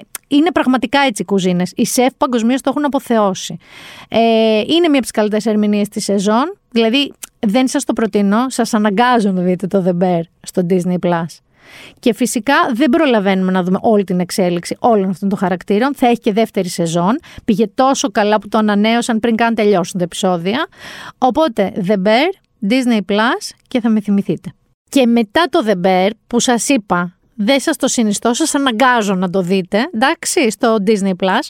Ε, είπα σήμερα, να, γενικά επειδή σας μαύρισα λίγο στο προηγούμενο επεισόδιο με όλα αυτά που σας είπα να δείτε, που δεν ήταν και κάτι ευίωνο, ούτε μισοευίωνο δεν είπα, ε, θα σας πω ένα βιβλίο που δεν είναι αστείο χαχά, αλλά είναι φανταστικά, παιδιά, είναι αστυνομικό, αλλά έχει και λίγο μέσα πα- λογική pulp fiction και λίγο, είναι λίγο και λίγο μαύρο χιούμορ, θα σε αρέσει πολύ λοιπόν να άκου, λέγεται Φίδι με κεφαλαία. Είναι του Pierre Lemaitre. Δεν είναι τυχαίος. Έχει πάρει και το γαλλικό βραβείο, τον Goncourt, ε, που είναι το αντίστοιχο έτσι για βραβείο βιβλίων. Και άκου τώρα εδώ τι γίνεται. Με τη Ματίλντ, σου διαβάζω από την υπόθεση, η δουλειά είναι πάντα καθαρή και χωρίς λάθη. Η απόψινή βραδιά όμως αποτελεί εξαίρεση. Ήθελε να κάνει μια τρέλα. Θα μπορούσε να πυροβολήσει από πιο μακριά, να προκαλέσει μικρότερες ζημιές και να ρίξει μόνο μια σφαίρα φυσικά. Η Ματίλτ Περέν είναι 63 ετών, 63 κράτατο, χείρα γιατρού, παρασημοφορημένη ηρωίδα της αντίστασης και ζει με το σκύλο της ράτσας Δαλματίας. Αλέξανδρε μπαίνει στο εξώφυλλο του βιβλίου είναι ένας σκύλος Δαλματίας υπέροχος. Λοιπόν, σε ένα μικρό σπίτι κοντά στο Παρίσι. Κανείς δεν θα μπορούσε ποτέ να υποψιαστεί ότι μία δολοφόνος κρύβεται πίσω από αυτή την κομψή περιποιημένη και ελαφρώς υπέρβαρη γυναίκα. Κοινώ, η Ματίλντ Περένε των 63 με το σκύλο της είναι πληρωμένη δολοφόνος. Από μόνο του αυτό και λίγο υπέρβαρη. Ρε παιδί μου, είναι σαν μία θεία σας. Μία θεία σα 63 ετών. Ανελαίτη, ακριβής, εκπαιδευμένη από την πρώιμη νεότητά της, η Ματίλντ εκτελούσε εν ψυχρό όλα τα καθήκοντα που της ανέθετε ο ανώτερός της. Αλλά στην πραγματικότητα κάτι δεν πάει καλά εδώ και καιρό. Η Ματίλντ επιδίδεται σε άσκοπη σκληρότητα για να φέρει εις πέρα στις αποστολές της. Εδώ είναι το Ταραντίνο που σας λέω. Που ο Ταραντίνο πάντα έχει και άσκοπη βία για τη βία, για το pulp fiction της ιστορίας. Και αρχίζει πραγματικά να τα χάνει. Ξεχνάει να ξεφορτωθεί το όπλο. Μπερδεύει το στόχο. Άλλοι για άλλοι πάνε άκλαυτοι. Είναι πεπισμένη ότι ο γείτονάς της έχει αποκεφαλίσει το σκύλο της. Εν τω μεταξύ, ο επιθεωρητής Βασίλειεφ ερευνά τις δολοφονίες και πρέπει να αντιμετωπίσει ε, και πρέπει να εντοπίσει το συντομότερο δυνατόν το μεγάλο φίδι το μυστηριώδη δολοφόνο που χτυπάει με αγριότητα και χωρίς προφανή λόγο. Ενώ αυτή τα έχει απλά χάσει. Καταλαβαίνω, ο άλλος ψάχνει έναν αδίστακτο βίαιο δολοφόνο και είναι η Ματίλντα 63 ετών που τα έχει ψιλοχάσει. Σε αυτό το απολαυστικό μακελιό σε στυλ Ταραντίνο, ο Πιέρ Λεμέτρ χρησιμοποιεί με μαεστρία την καυστική του πένα, δίνοντας τον καλύτερό του εαυτό με το λαμπρό και το πνεύμα του. Εχμηρή διάλογη, εκπληκτικά πορτρέτα, πλοκή που δεν δείχνει κανένα έλεος γνήσιος Πιέρ Λεμέτρ. Λοιπόν, νομίζω θα περάσετε πάρα πολύ ωραία με αυτό το βιβλίο. Είναι από αυτά τα βιβλία που ξέρεις, Page Turner. Το ξεκινάτε, διακόπτετε για κοκλώνη, το συνεχίζετε, τελειώνει Σαββατοκύριακο. Λοιπόν, το είπα και πριν μαζί με τη Δέσποινα Δημά. Απλά εδώ να σας υπενθυμίσω ότι όντως την επόμενη εβδομάδα δεν θα έχουμε επεισόδιο, διότι μου είναι αδύνατον. Γιάννη, μου ακόμα δεν έχω βρει τα τεχνικά μέσα να έχω γραφώ σε αεροπλάνα και παπόρια και έχω κάποια ταξίδια για δουλειά δεν θέλω να νομίζετε κάτι άλλο, είναι για δουλειά.